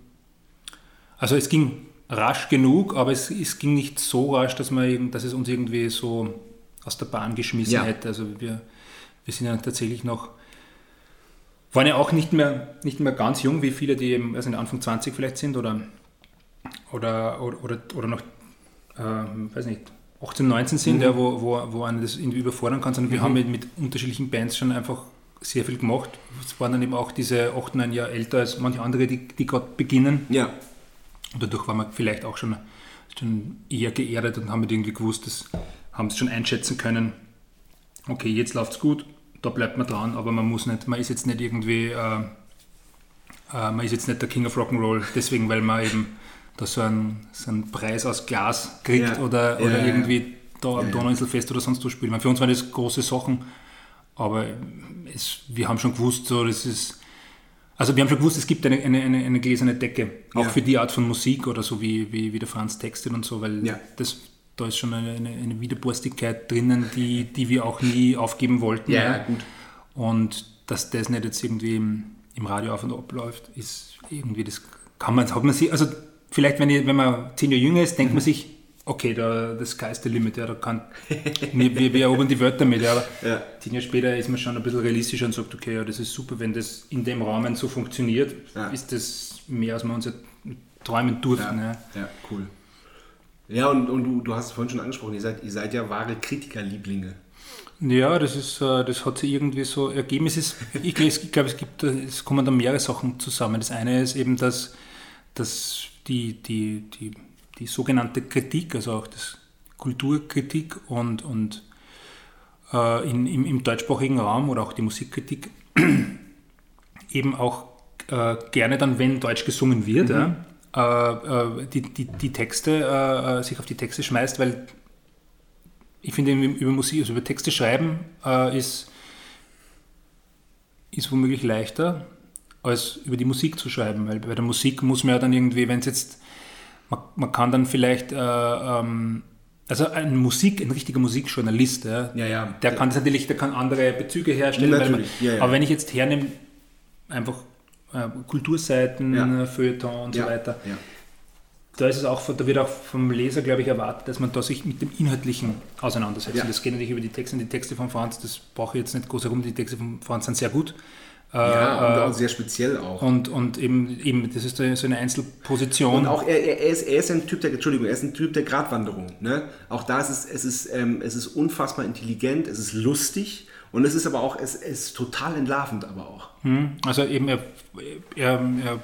steckt auch ein schönes Stück Zeit rein in die Texte. Also gibt auch bei uns auf den Festplatten Versionen, wo er verschiedene Textversionen über verschiedene Songs probiert hat. Natürlich Entwicklungen, von wo dann plötzlich wieder ein 3, 4, 5 Zeilen irgendwo ganz woanders wieder auftauchen in einem anderen Kontext. Und so, bevor es dann wirklich für das passt. Und ich meine, der Franz ist einfach auch, weil er auch Autor ist, sind Texte natürlich sehr, sehr wichtig, aber es war uns immer wichtig, dass man eben dann nicht nur über die Texte wahrgenommen wird, sondern auch über die Musik. Mhm. Also wir wollten eigentlich immer so haben, dass beides ohne das andere auskommt. Dass die Texte, wenn es jetzt jemand abdruckt oder über die Texte schreibt, quasi Substanz hat. Und wenn man nur die Musik hat, dass man sich auch an der im weitesten Rockmusik eben für sich erfreuen kann. Ja. Weil das war auch, wie wir begonnen haben, eben so, das war so Ausläufer Hamburger Schule, würde ich sagen, die auch in Österreich sehr, sehr, sehr stark vertreten waren. Nicht jetzt nur quasi die Originale, die wir persönlich auch sehr schätzen, sondern es waren halt diese, wie wir dann immer genannt haben, Schwundstufen aus riesigem Anbau. Das waren alles halt nette Bands und alles, aber das war halt alles, die haben halt schon, wie sagt man, halt sehr, sehr niedrig gezielt in dem, was sie wollten. Die wollten irgendwie auch so einen Sound haben und auch dann irgendwie solche Texte mehr in der Befindlichkeit als anderswo, was ja auch okay ist. Aber es war dann irgendwie, die Texte waren irgendwie so ein bisschen ambitionslos, die Musik war irgendwie so schrummelig, nett, aber jetzt, und wir haben ja gesagt, wir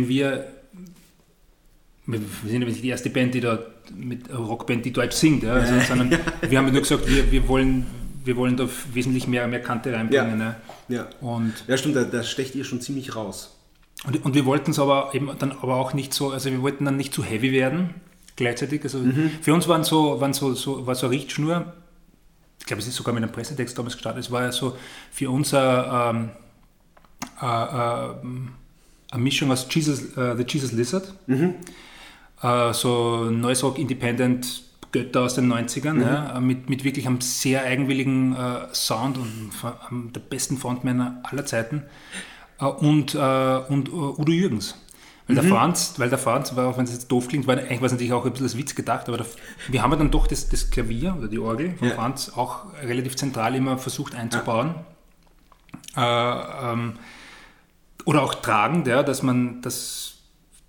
Weil da auch immer auch Storys erzählt worden sind. Ja? Also Franz will eigentlich immer Kurzgeschichten erzählen mit den Songs. Ja? Und da ist natürlich Klavier oder auch gerade zu Beginn der Habitus, dass da eben die Orgel auch weiter vorne war da einfach wichtig. Ja?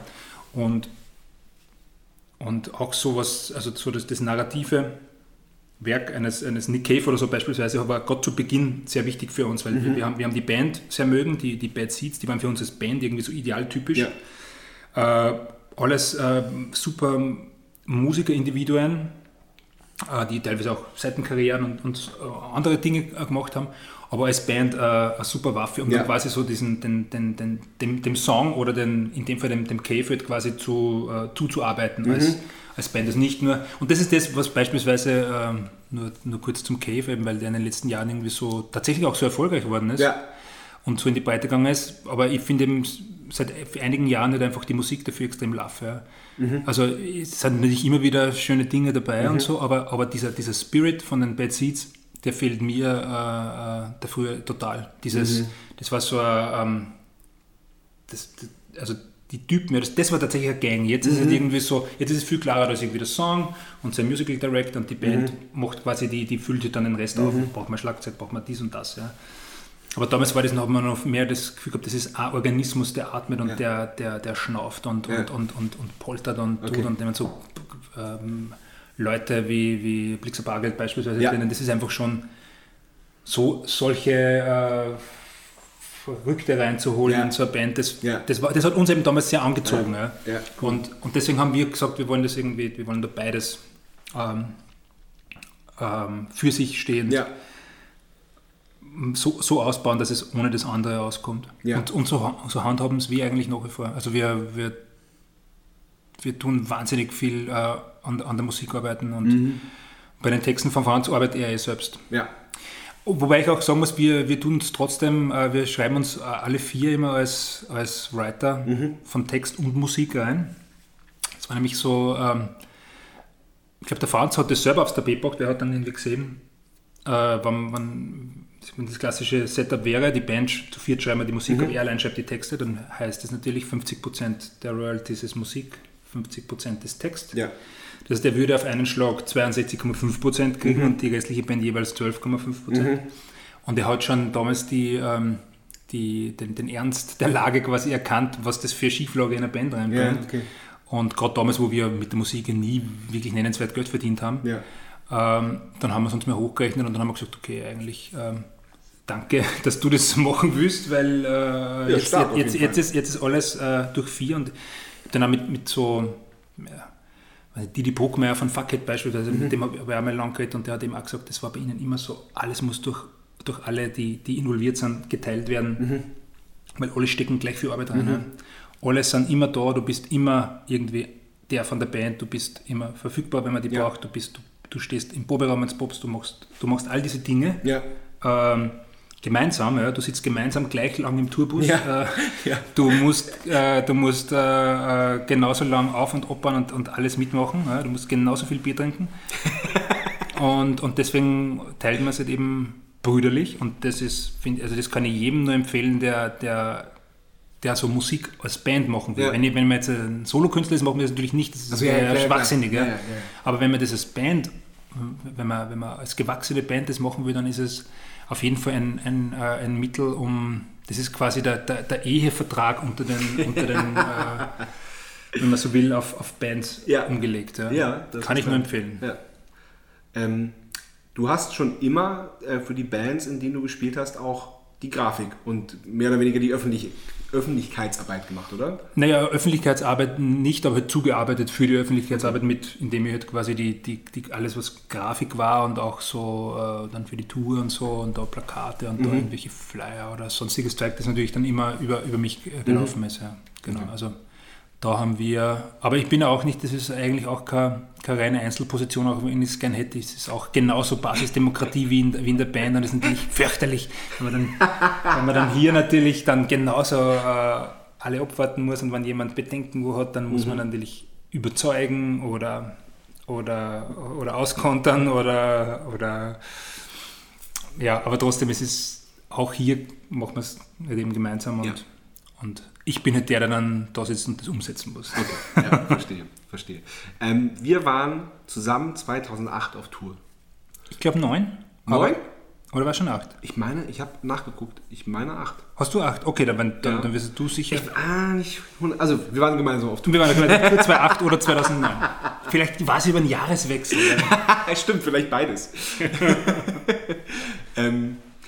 Ja, da muss ich mich nochmal entschuldigen. Habe ich auch schon mal, aber muss ich trotzdem nochmal. Aber das war interessant, weil man hat so dieses Nord-Süd-Gefälle in Deutschland extrem gemerkt. Ja. Also wir haben irgendwo in Norddeutschland zusammengespielt und da war dann unser Publikum, was unseren Vorbands, die wir uns schon immer selbst ausgesucht haben, sehr offen. Aber bei euch hat man schon ein paar ratlose Blicke gesehen. Allein weil es halt so eine... Ja, allein wegen der Verständnisbarriere. Absolut, ja. Also das ist ja auch, glaube ich, dieser sogenannte Weißwurst-Äquator, wie er hier genannt wird, genau. Ist so eine historische Sprachbruchlinie, ich weiß es nicht. Ja. Ist wahrscheinlich auch schon mal untersucht worden, vermutlich.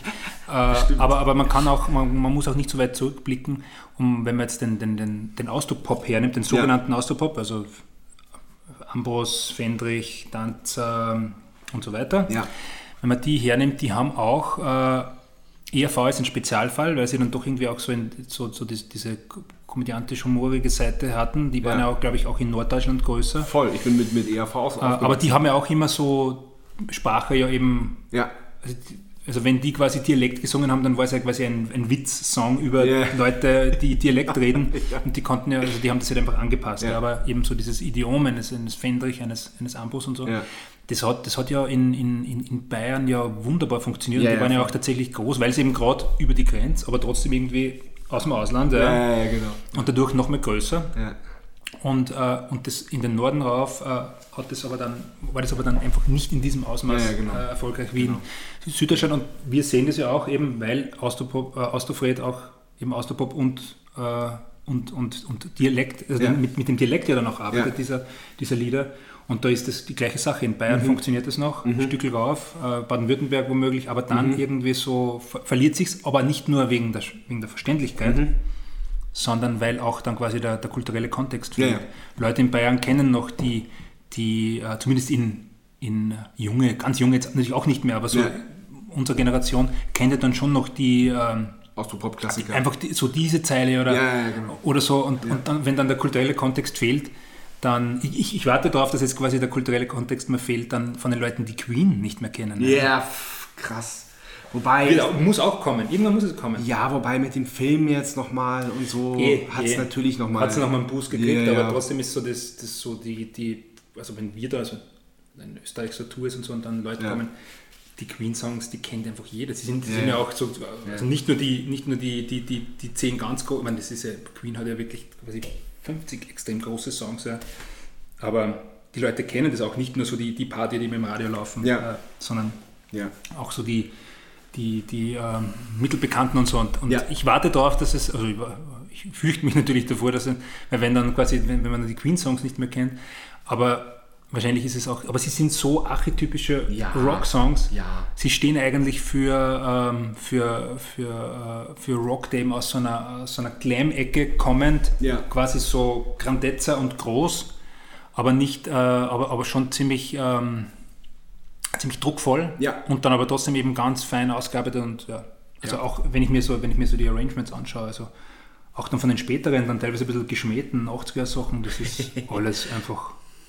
Also ich finde das noch, ich war als Kind ein Riesenfan, ich spreche da natürlich jetzt als Fanboy, aber Queen war wirklich eine geile Band für das, dass sie dann quasi einfach mal so eine Chartband dann worden sind, irgendwie in der Wahrnehmung, und so. Das war schon immer besonderer als andere große Bands, gebe ich dir recht. Aber genau, aber eben weil zurück zu dieser Sprachverständlichkeit. Ich glaube, das ist eben dann so eine gewisse Giftigkeit im Vortrag dann beim Franz und dann so, und dann versteht man das nicht und dann ist es so, dann kann das schon mal schrecken auch. Also das ist aber nicht, haben wir in Österreich aber genauso gehabt. Also das ist so war das nicht. Gerade zu Beginn, wo wenn man wo gespielt hat, wo die Leute nicht wegen dir da waren. Wir haben da auch in Vorarlberg vor ratlosen Gesichtern mal so vor ungefähr zu der Zeit gespielt, wo man gedacht habe, so hey, die sind alle im rockfähigen Alter, die wollen eigentlich Party feiern, aber die waren dann irgendwie so, Wahnsinn. Die haben sich nicht bewegen getraut, haben sich aber auch nicht weggehen getraut, das war so ganz eigenartig, Aber immer gut. Ja, aber das war richtig erlösend, als wir dann gemeinsam in München gespielt haben, da habe ich mir das dann im FOH angeguckt, euer komplettes Konzert, und da hat man gesehen, dass es total funktioniert. Ja, das war dann richtig geil. Genau, und dann kommen wir zu meiner Entschuldigung. Das letzte Konzert, das wir gespielt haben, war in Berlin, im Postbahnhof, und wir hatten damals so kleine Konfetti-Pistolen dabei. Und ich habe euch zum Abschied nochmal schönst mit dieser Konfettikanone in den geliehenen Bulli reingeschossen. Und war mir in dem Moment, war ich wahrscheinlich, da war ich ja auch erst Mitte 20, war ich wahrscheinlich Mitte 20, war ich in meinem Übermut etwas und habe euch das Ding da komplett eingesaut. Wir haben es einfach wieder rausgesaugt, aber es war dann schon noch eine Zeit lang, waren nur Rückstände zum... das Zeug, das steckt ja einfach überall, Biester. Ja, also nochmal, sorry. Nein, nicht so schlimm. Ich habe eher, also das war für mich eigentlich das war für mich eigentlich, glaube ich, ich war dabei, ja klar. Also, wenn du das jetzt nicht erzählt hättest, hätte mich schon wieder gar nicht mehr daran erinnert. Ja. Eigentlich cool, weil eben, hat man dann, jedes Mal, wenn man dann eins findet, dann erinnert man sich dran. Ja? Also ist ja eigentlich gut. Ja? Stimmt. Aber ich habe da an das Postbahnhof, sagst du? Ja. Postbahnhof? Genau. Die Location, genau. Ich habe da eher eine andere unangenehme Erinnerung, nämlich, da habe ich mir, das war tatsächlich meine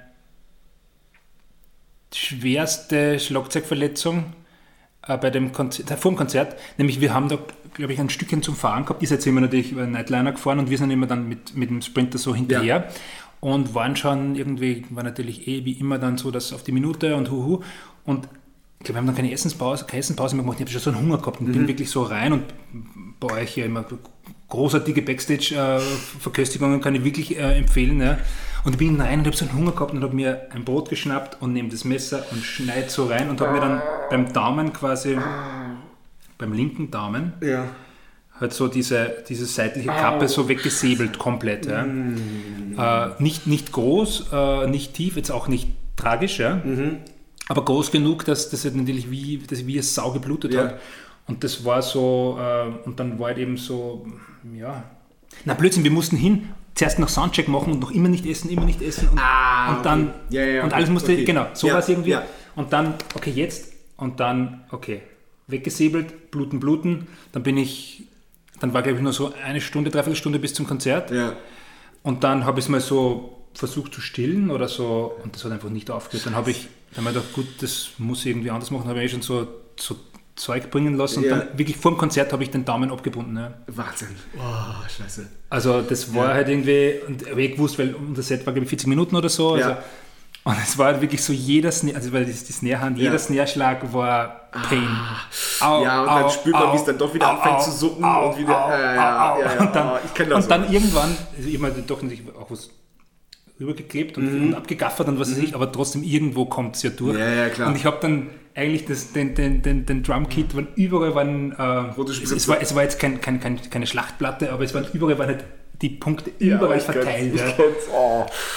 Fies, ey. Und das war dann so, und natürlich dann auch das Pulsieren, das Gedrehen und so. Aber ich glaube, sonst war das Konzert ganz gut. Ja, doch. Ich habe da auch sonst gute Erinnerungen. Also wir haben überhaupt das als Band, für uns war das damals eben, ich habe es dir damals auch schon gesagt, für uns war das einfach so ein schönes Erlebnis und auch cool.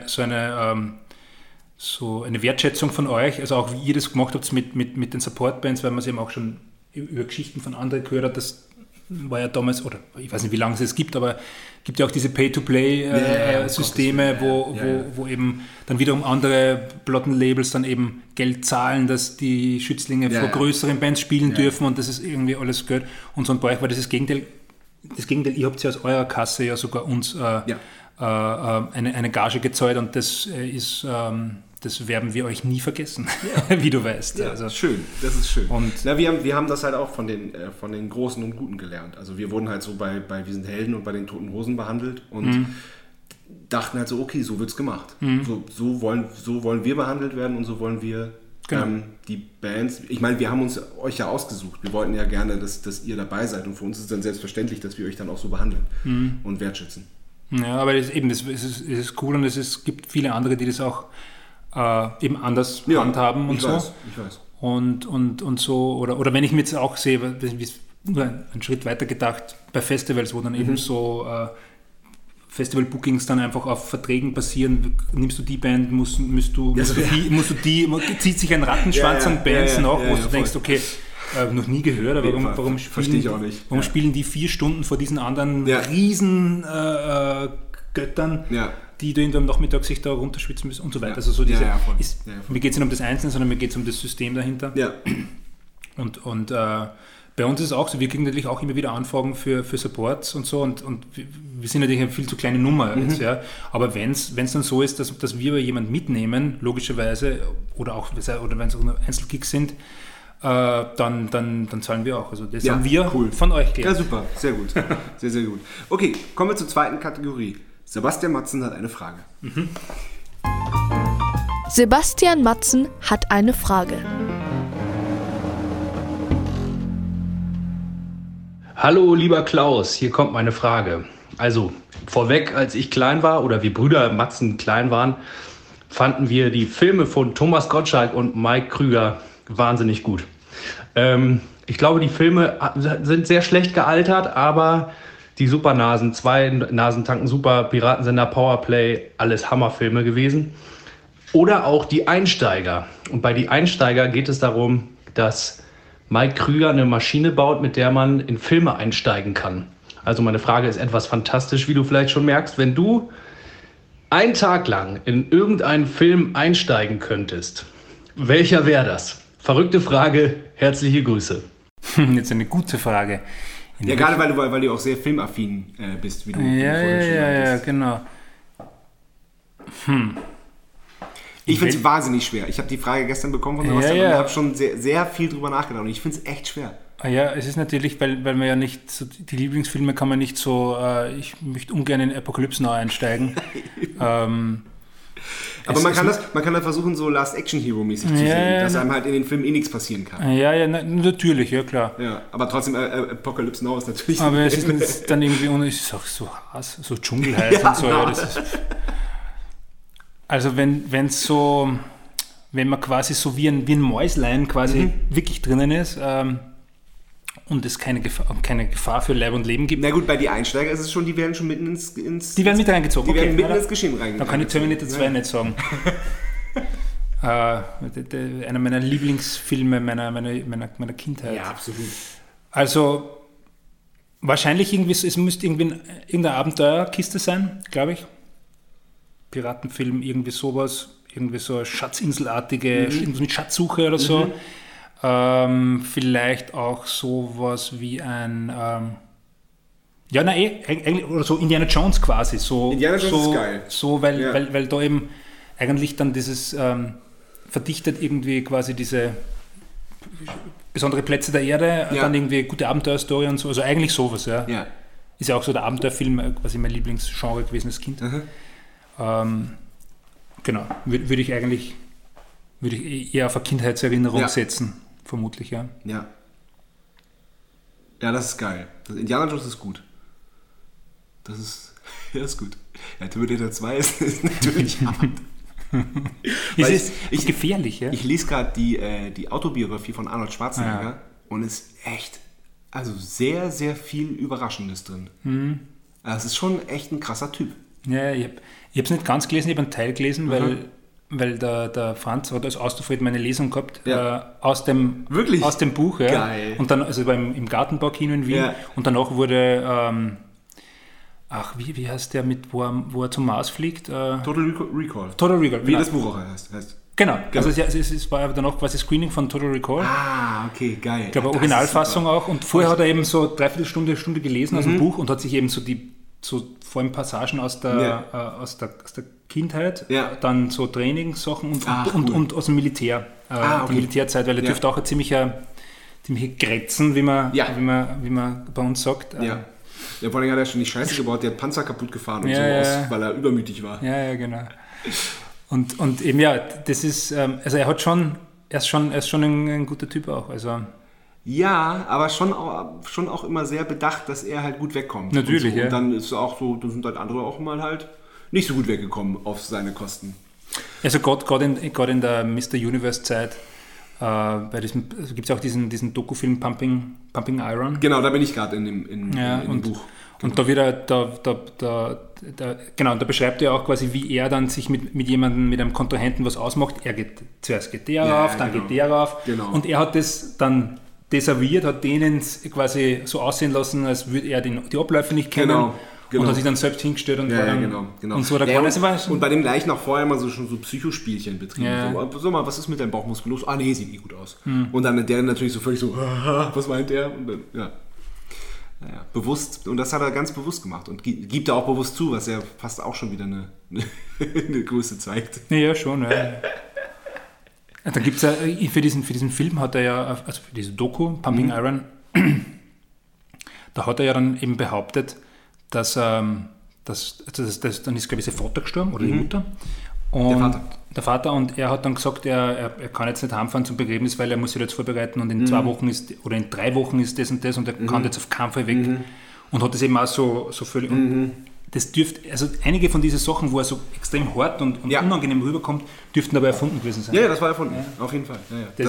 Das beschreibt ja weit vorher im Buch lang und breit, warum er nicht konnte und wie wem das getan hat und wie ihn das verletzt hat, dass er weder zu der Beerdigung von seinem Vater noch von seinem Bruder, der ja sehr früh gestorben ist bei einem Autounfall, es war wirklich einfach unmöglich, er konnte nicht hin und er konnte aber auch gar nichts dafür und hat es dann halt aber so... hat sich dann anders gegeben, quasi. Yeah, so diesen Mythos von dem großen, starken, bösen österreichischen Bodybuilder. Hat sogar erzählt, dass er so vor der Kamera sogar mit so Hitler ein bisschen kokettiert hat und war dann aber sehr, sehr froh, dass das nicht in den Film reingeschafft hat. Weil da hat er dann viel zu spät gemerkt, dass er da viel zu weit gegangen ist. Ja. Ja. Na, ich hab eben nur ein paar Sachen gelesen. Ich glaube, ich muss jetzt einmal das Ganze nachholen. Ja, es ist gut. Es ist gut. Ihr habt viel gemacht mit Kreisky und vor allem auch Austrofred und so. Aber was mir rausgestellt wurde, was ich leider nicht gesehen habe, ist Viel gut Essen. Das Theaterstück in Zusammenarbeit mit Sibylle Berg im Rabenhof. Erzähl mal kurz darüber noch. Ach, das war eben so, wir haben ins Theater Rabenhof haben wir seit langem auch über Austrofred eben einen, der auch schon einige Shows dort gemacht hat, kennen wir die Leute, die Akteure, den Direktor und die Dramaturgen und irgendwie war mal so die... Entschuldigung, ganz kurz zum Rabenhof. Rabenhof ist ein Theater, was aber jetzt kein klassisches Theater ist, sondern es ist wunderschön. Nennt sich Gemeindebautheater. Ja, genau. Und es ist halt aber so ein bisschen unkonventionell. Ja, genau. Also vom Programm her unkonventionell. Ja. Früher war das mal der Kinosaal im Gemeindebau Rabenhof. Mhm. Und das ist so eine 300-Sitzplatz, ein kleines 300-Sitzplatz-Theater. Ja. Mhm. Und die sind vor allem auch dann einfach bekannt worden durch so unkonventionelle Bearbeitungen, teilweise von ganz verqueren Stoffen oder auch so, weiß ich nicht, die vom Schiller, die Räuber das war dann, glaube ich, so eine Wrestling-Show oder so, ja. Also solchen Kram haben die immer wieder gemacht. Ja.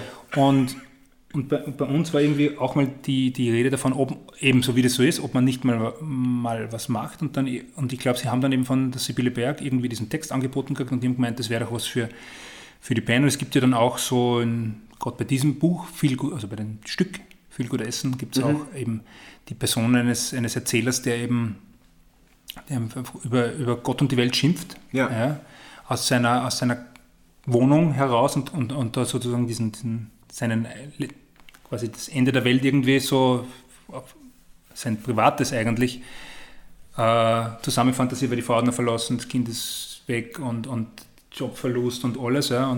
Und diese Figur war eigentlich sehr nahe an einigen Figuren auch in den Songs von Kreisky. Ach. Und das sagt man Topfdeckel. Ne? Ja. Das passt zusammen. Dann hat der Rabenhof das mal eingefädelt, dass wir uns mal persönlich kennenlernen mit der Sibylle und meine Güte, dann hat man das einmal so ein bisschen durchbesprochen, dann sind wir was essen und ein bisschen was trinken gegangen und dann haben wir es gemacht. Cool, ja. Also das war so, das ist natürlich eine intensive Zusammenarbeit, weil sehr viele Leute involviert sind, wobei wiederum im Vergleich zum anderen Theater dann auch wieder nicht. Mhm. Ja. Aber für uns als Band, wo man immer so in einer kleinen, schlagfertigen Einheit arbeitet, sind natürlich mehr Leute, die mitreden. Und es ist natürlich dann auch einfach ganz andere Dramaturgie. Also wir haben uns Songs geschrieben, davor uns so Text gelernt. Ich meine, das ist ein Monolog im Wesentlichen, ja, 1,5 Stunden, Stunde 20, glaube ich. Und dazwischen auch die Songs, ja. Und es gab aber dann auch noch eben Theatermusik und Score, die Michael Mautner geschrieben hat. Mhm. Und der hat das dann auch mit uns eingeprobt. Das heißt, ich habe, muss ich gestehen, erst da wirklich Noten lesen gelernt, weil wir haben da so 2 Monate vor der Premiere, haben wir schon die Songs schon ungefähr gestanden sind, hat er uns einmal quasi die Theatermusik geschickt, als Noten. Mhm. Und ich rufe ihn an und sage, hey Michi, ich mein, du weißt schon, wer wir sind. Ich meine, keiner von uns kann Noten lesen. Was sollen wir damit machen? Das können wir doch nicht mehr. Nein, macht ja nichts. Ich habe einen Piloten aufgenommen mit ein bisschen Gesang und Klavier und das war natürlich so irgendwo so ein Tempi-Sound quasi und so. Und das komponiert, ja. Krass. Und wir haben sie dem dann im Zusammenhang mit ihm haben wir manche Sachen natürlich wieder auch leicht abgeändert und so, und auch so, dass man es spielen kann. Aber so, es ist sehr viel Chorgesang und auch so und auch Sprechchöre und das ist und alles aber sehr punktiert, also sehr, sehr rhythmisiert. Und ja, da habe ich Notenlesen gelernt, dann innerhalb von 2 Monaten. Zumindest so weit, dass ich das dann quasi mir, dass ich es als nicht, dass ich es jetzt spielen könnte, noch, aber die Schlagzeugparts, aber einfach die, dass man gerade diesen ganzen Gesang, der immer ba ba ba ba da da da da da da da da ba ba ba ba und solche Sachen. Ja. Und vor allem Vokal war das, ja. Und da waren noch 3 andere Musiker auch auf der Bühne, 2, die nur gesungen haben und einer, der auch gesungen und Klavier gespielt hat und wir als Band. Und das waren dann natürlich in Summe dann 6 Stimmen. Und das macht natürlich dann schon einen Spaß, wenn man da irgendwie so rhythmisch Staccato-Text rausballert, ist wirklich cool, beängstigend und man kann da viele nicht nur Klangfarben, sondern auch Stimmungsfarben eigentlich abrufen dadurch. Ja. Also wir haben einiges gelernt, tatsächlich. Also nicht nur so, wie man immer sagt, ich lerne so viel, wenn ich sowas mache, sondern das ist wirklich unterm Strich.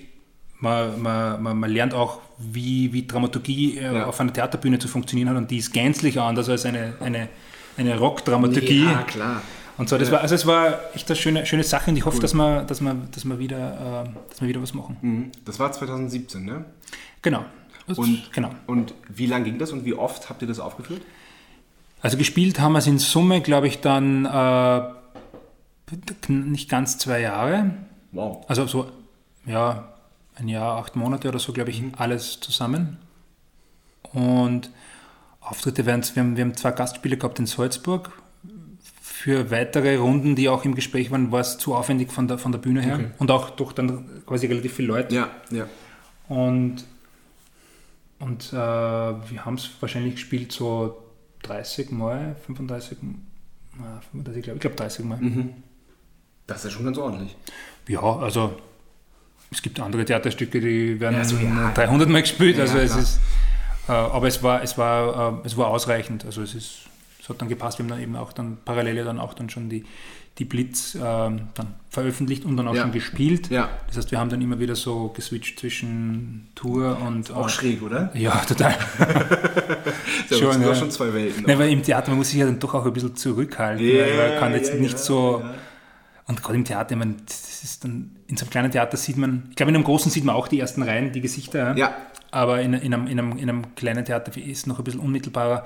Und dann sind nicht über diverse Theaterarbeit, dann sitzen da so 80-jährige Uhus in der ersten Reihe, so demonstrativ mit so Fingern in den Ohren, also wie wirklich so, oh come on, dreh das Hörgerät ein bisschen runter, wenn es jetzt laut ist. Ja. Und das so, erste Nummer war quasi gleich mal so ein Song, der ganz leise, ganz leise beginnt, ja, so ein bisschen ostinato-mäßig und dann, das haben wir so fanfarenmäßig, haben wir das schon geschrieben. Und kam es abgeflaut, die Leute jubeln, dann schreit einer raus, das ist eine Frechheit, das ist viel zu laut. Und so. Und dann, man, das kann dann schon auch natürlich rausreißen, weil irgendwie ist man ja so drin, man darf ja nicht so, das ist ja nicht so wie auf der Bühne, wo man mal so irgendwie mal so huhu, da mal rüberwinkt und dann irgendwie Bier trinkt oder mal kurz irgendwo, keine Ahnung was macht, sondern das ist ja dann doch so, man muss ruhig sitzen, weil wir haben dann hinten, wir waren so hinter einem Vorhang, so einem halbtransparenten Vorhang und da geht es halt nicht, dass du dann da sitzt und Nasenbohrst, weil jeder sieht dich, was du machst. Ja. Man muss halt wirklich halt so still sitzen und nicht jetzt irgendwie so mit den Sticks herumspielen oder irgendwie Blödsinn, sondern einfach ruhig sein. Also still sitzen und nicht zu klappern und gar nichts zu machen, ist nicht einfach. Ist nicht einfach. Man fällt dem so einen scheiß Stick runter, dann rollt der noch weg. Ja, genau. Ja. Und so, und eben dann still sein und dann ruhig, das heißt, man wird eigentlich zum Inventar auf so einer Bühne. Ja. Und das ist natürlich gänzlich anders, aber eigentlich, muss ich sagen, war es auch cool, da immer so ein bisschen hin und her switchen zwischen diesen beiden Welten. Ja. Und das ist eben was wir lang schon machen wollten, eben auch mal Musik abseits, und da bleibt eigentlich nur Theatermusik und Filmmusik über, mit dem, was wir halt können. Und auch bei Filmmusik, denke ich mir, oder auch bei Theatermusik, das muss halt einfach auch jemand genau das wollen, weil wir können uns nicht hinsetzen und jetzt irgendeine Musik schreiben, wie es halt irgendwie so Profis tun würden oder die auch ein breiteres Musikverständnis haben. Also es will ja niemand Kreisky holen, damit es dann irgendwie ein Jazzstück schreiben. Ja. Wir können es nicht und wir werden einen Teufel tun, dass wir uns da so rauslehnen, nur wenn man vielleicht glaubt, dass man das gern machen würde. Ja. Also eben, man soll schon bei seinen Leisten bleiben. Voll. Ja. Okay, vielen Dank. Ich weiß alles und noch viel mehr, als ich wissen wollte, was durchweg positiv gemeint ist. Super.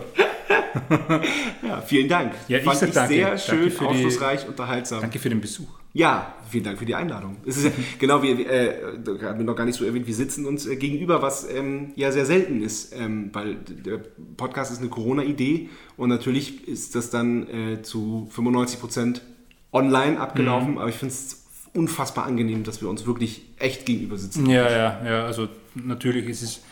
Man darf nicht vergessen, nur weil man es jetzt ein Jahr lang gemacht hat, es ist nach wie vor nicht normal. Nein. Also es ist nichts, genau. Also für irgendwie so Business-Kram. Also gut, dass es funktioniert, aber normal ist es nicht. Ja. Absolut, ich meine, für irgendwie Business-Kram oder so verstehe ich das total. Ja. Aber für Gespräch ist Arsch. Es ist nicht so, nicht so, sowas nicht vom Erfinder gedacht. Ja, genau. Also, vielen Dank, bis bald. Vielen Dank. Ciao. Danke. Ciao. Das war BummZack. Bis zum nächsten Mal.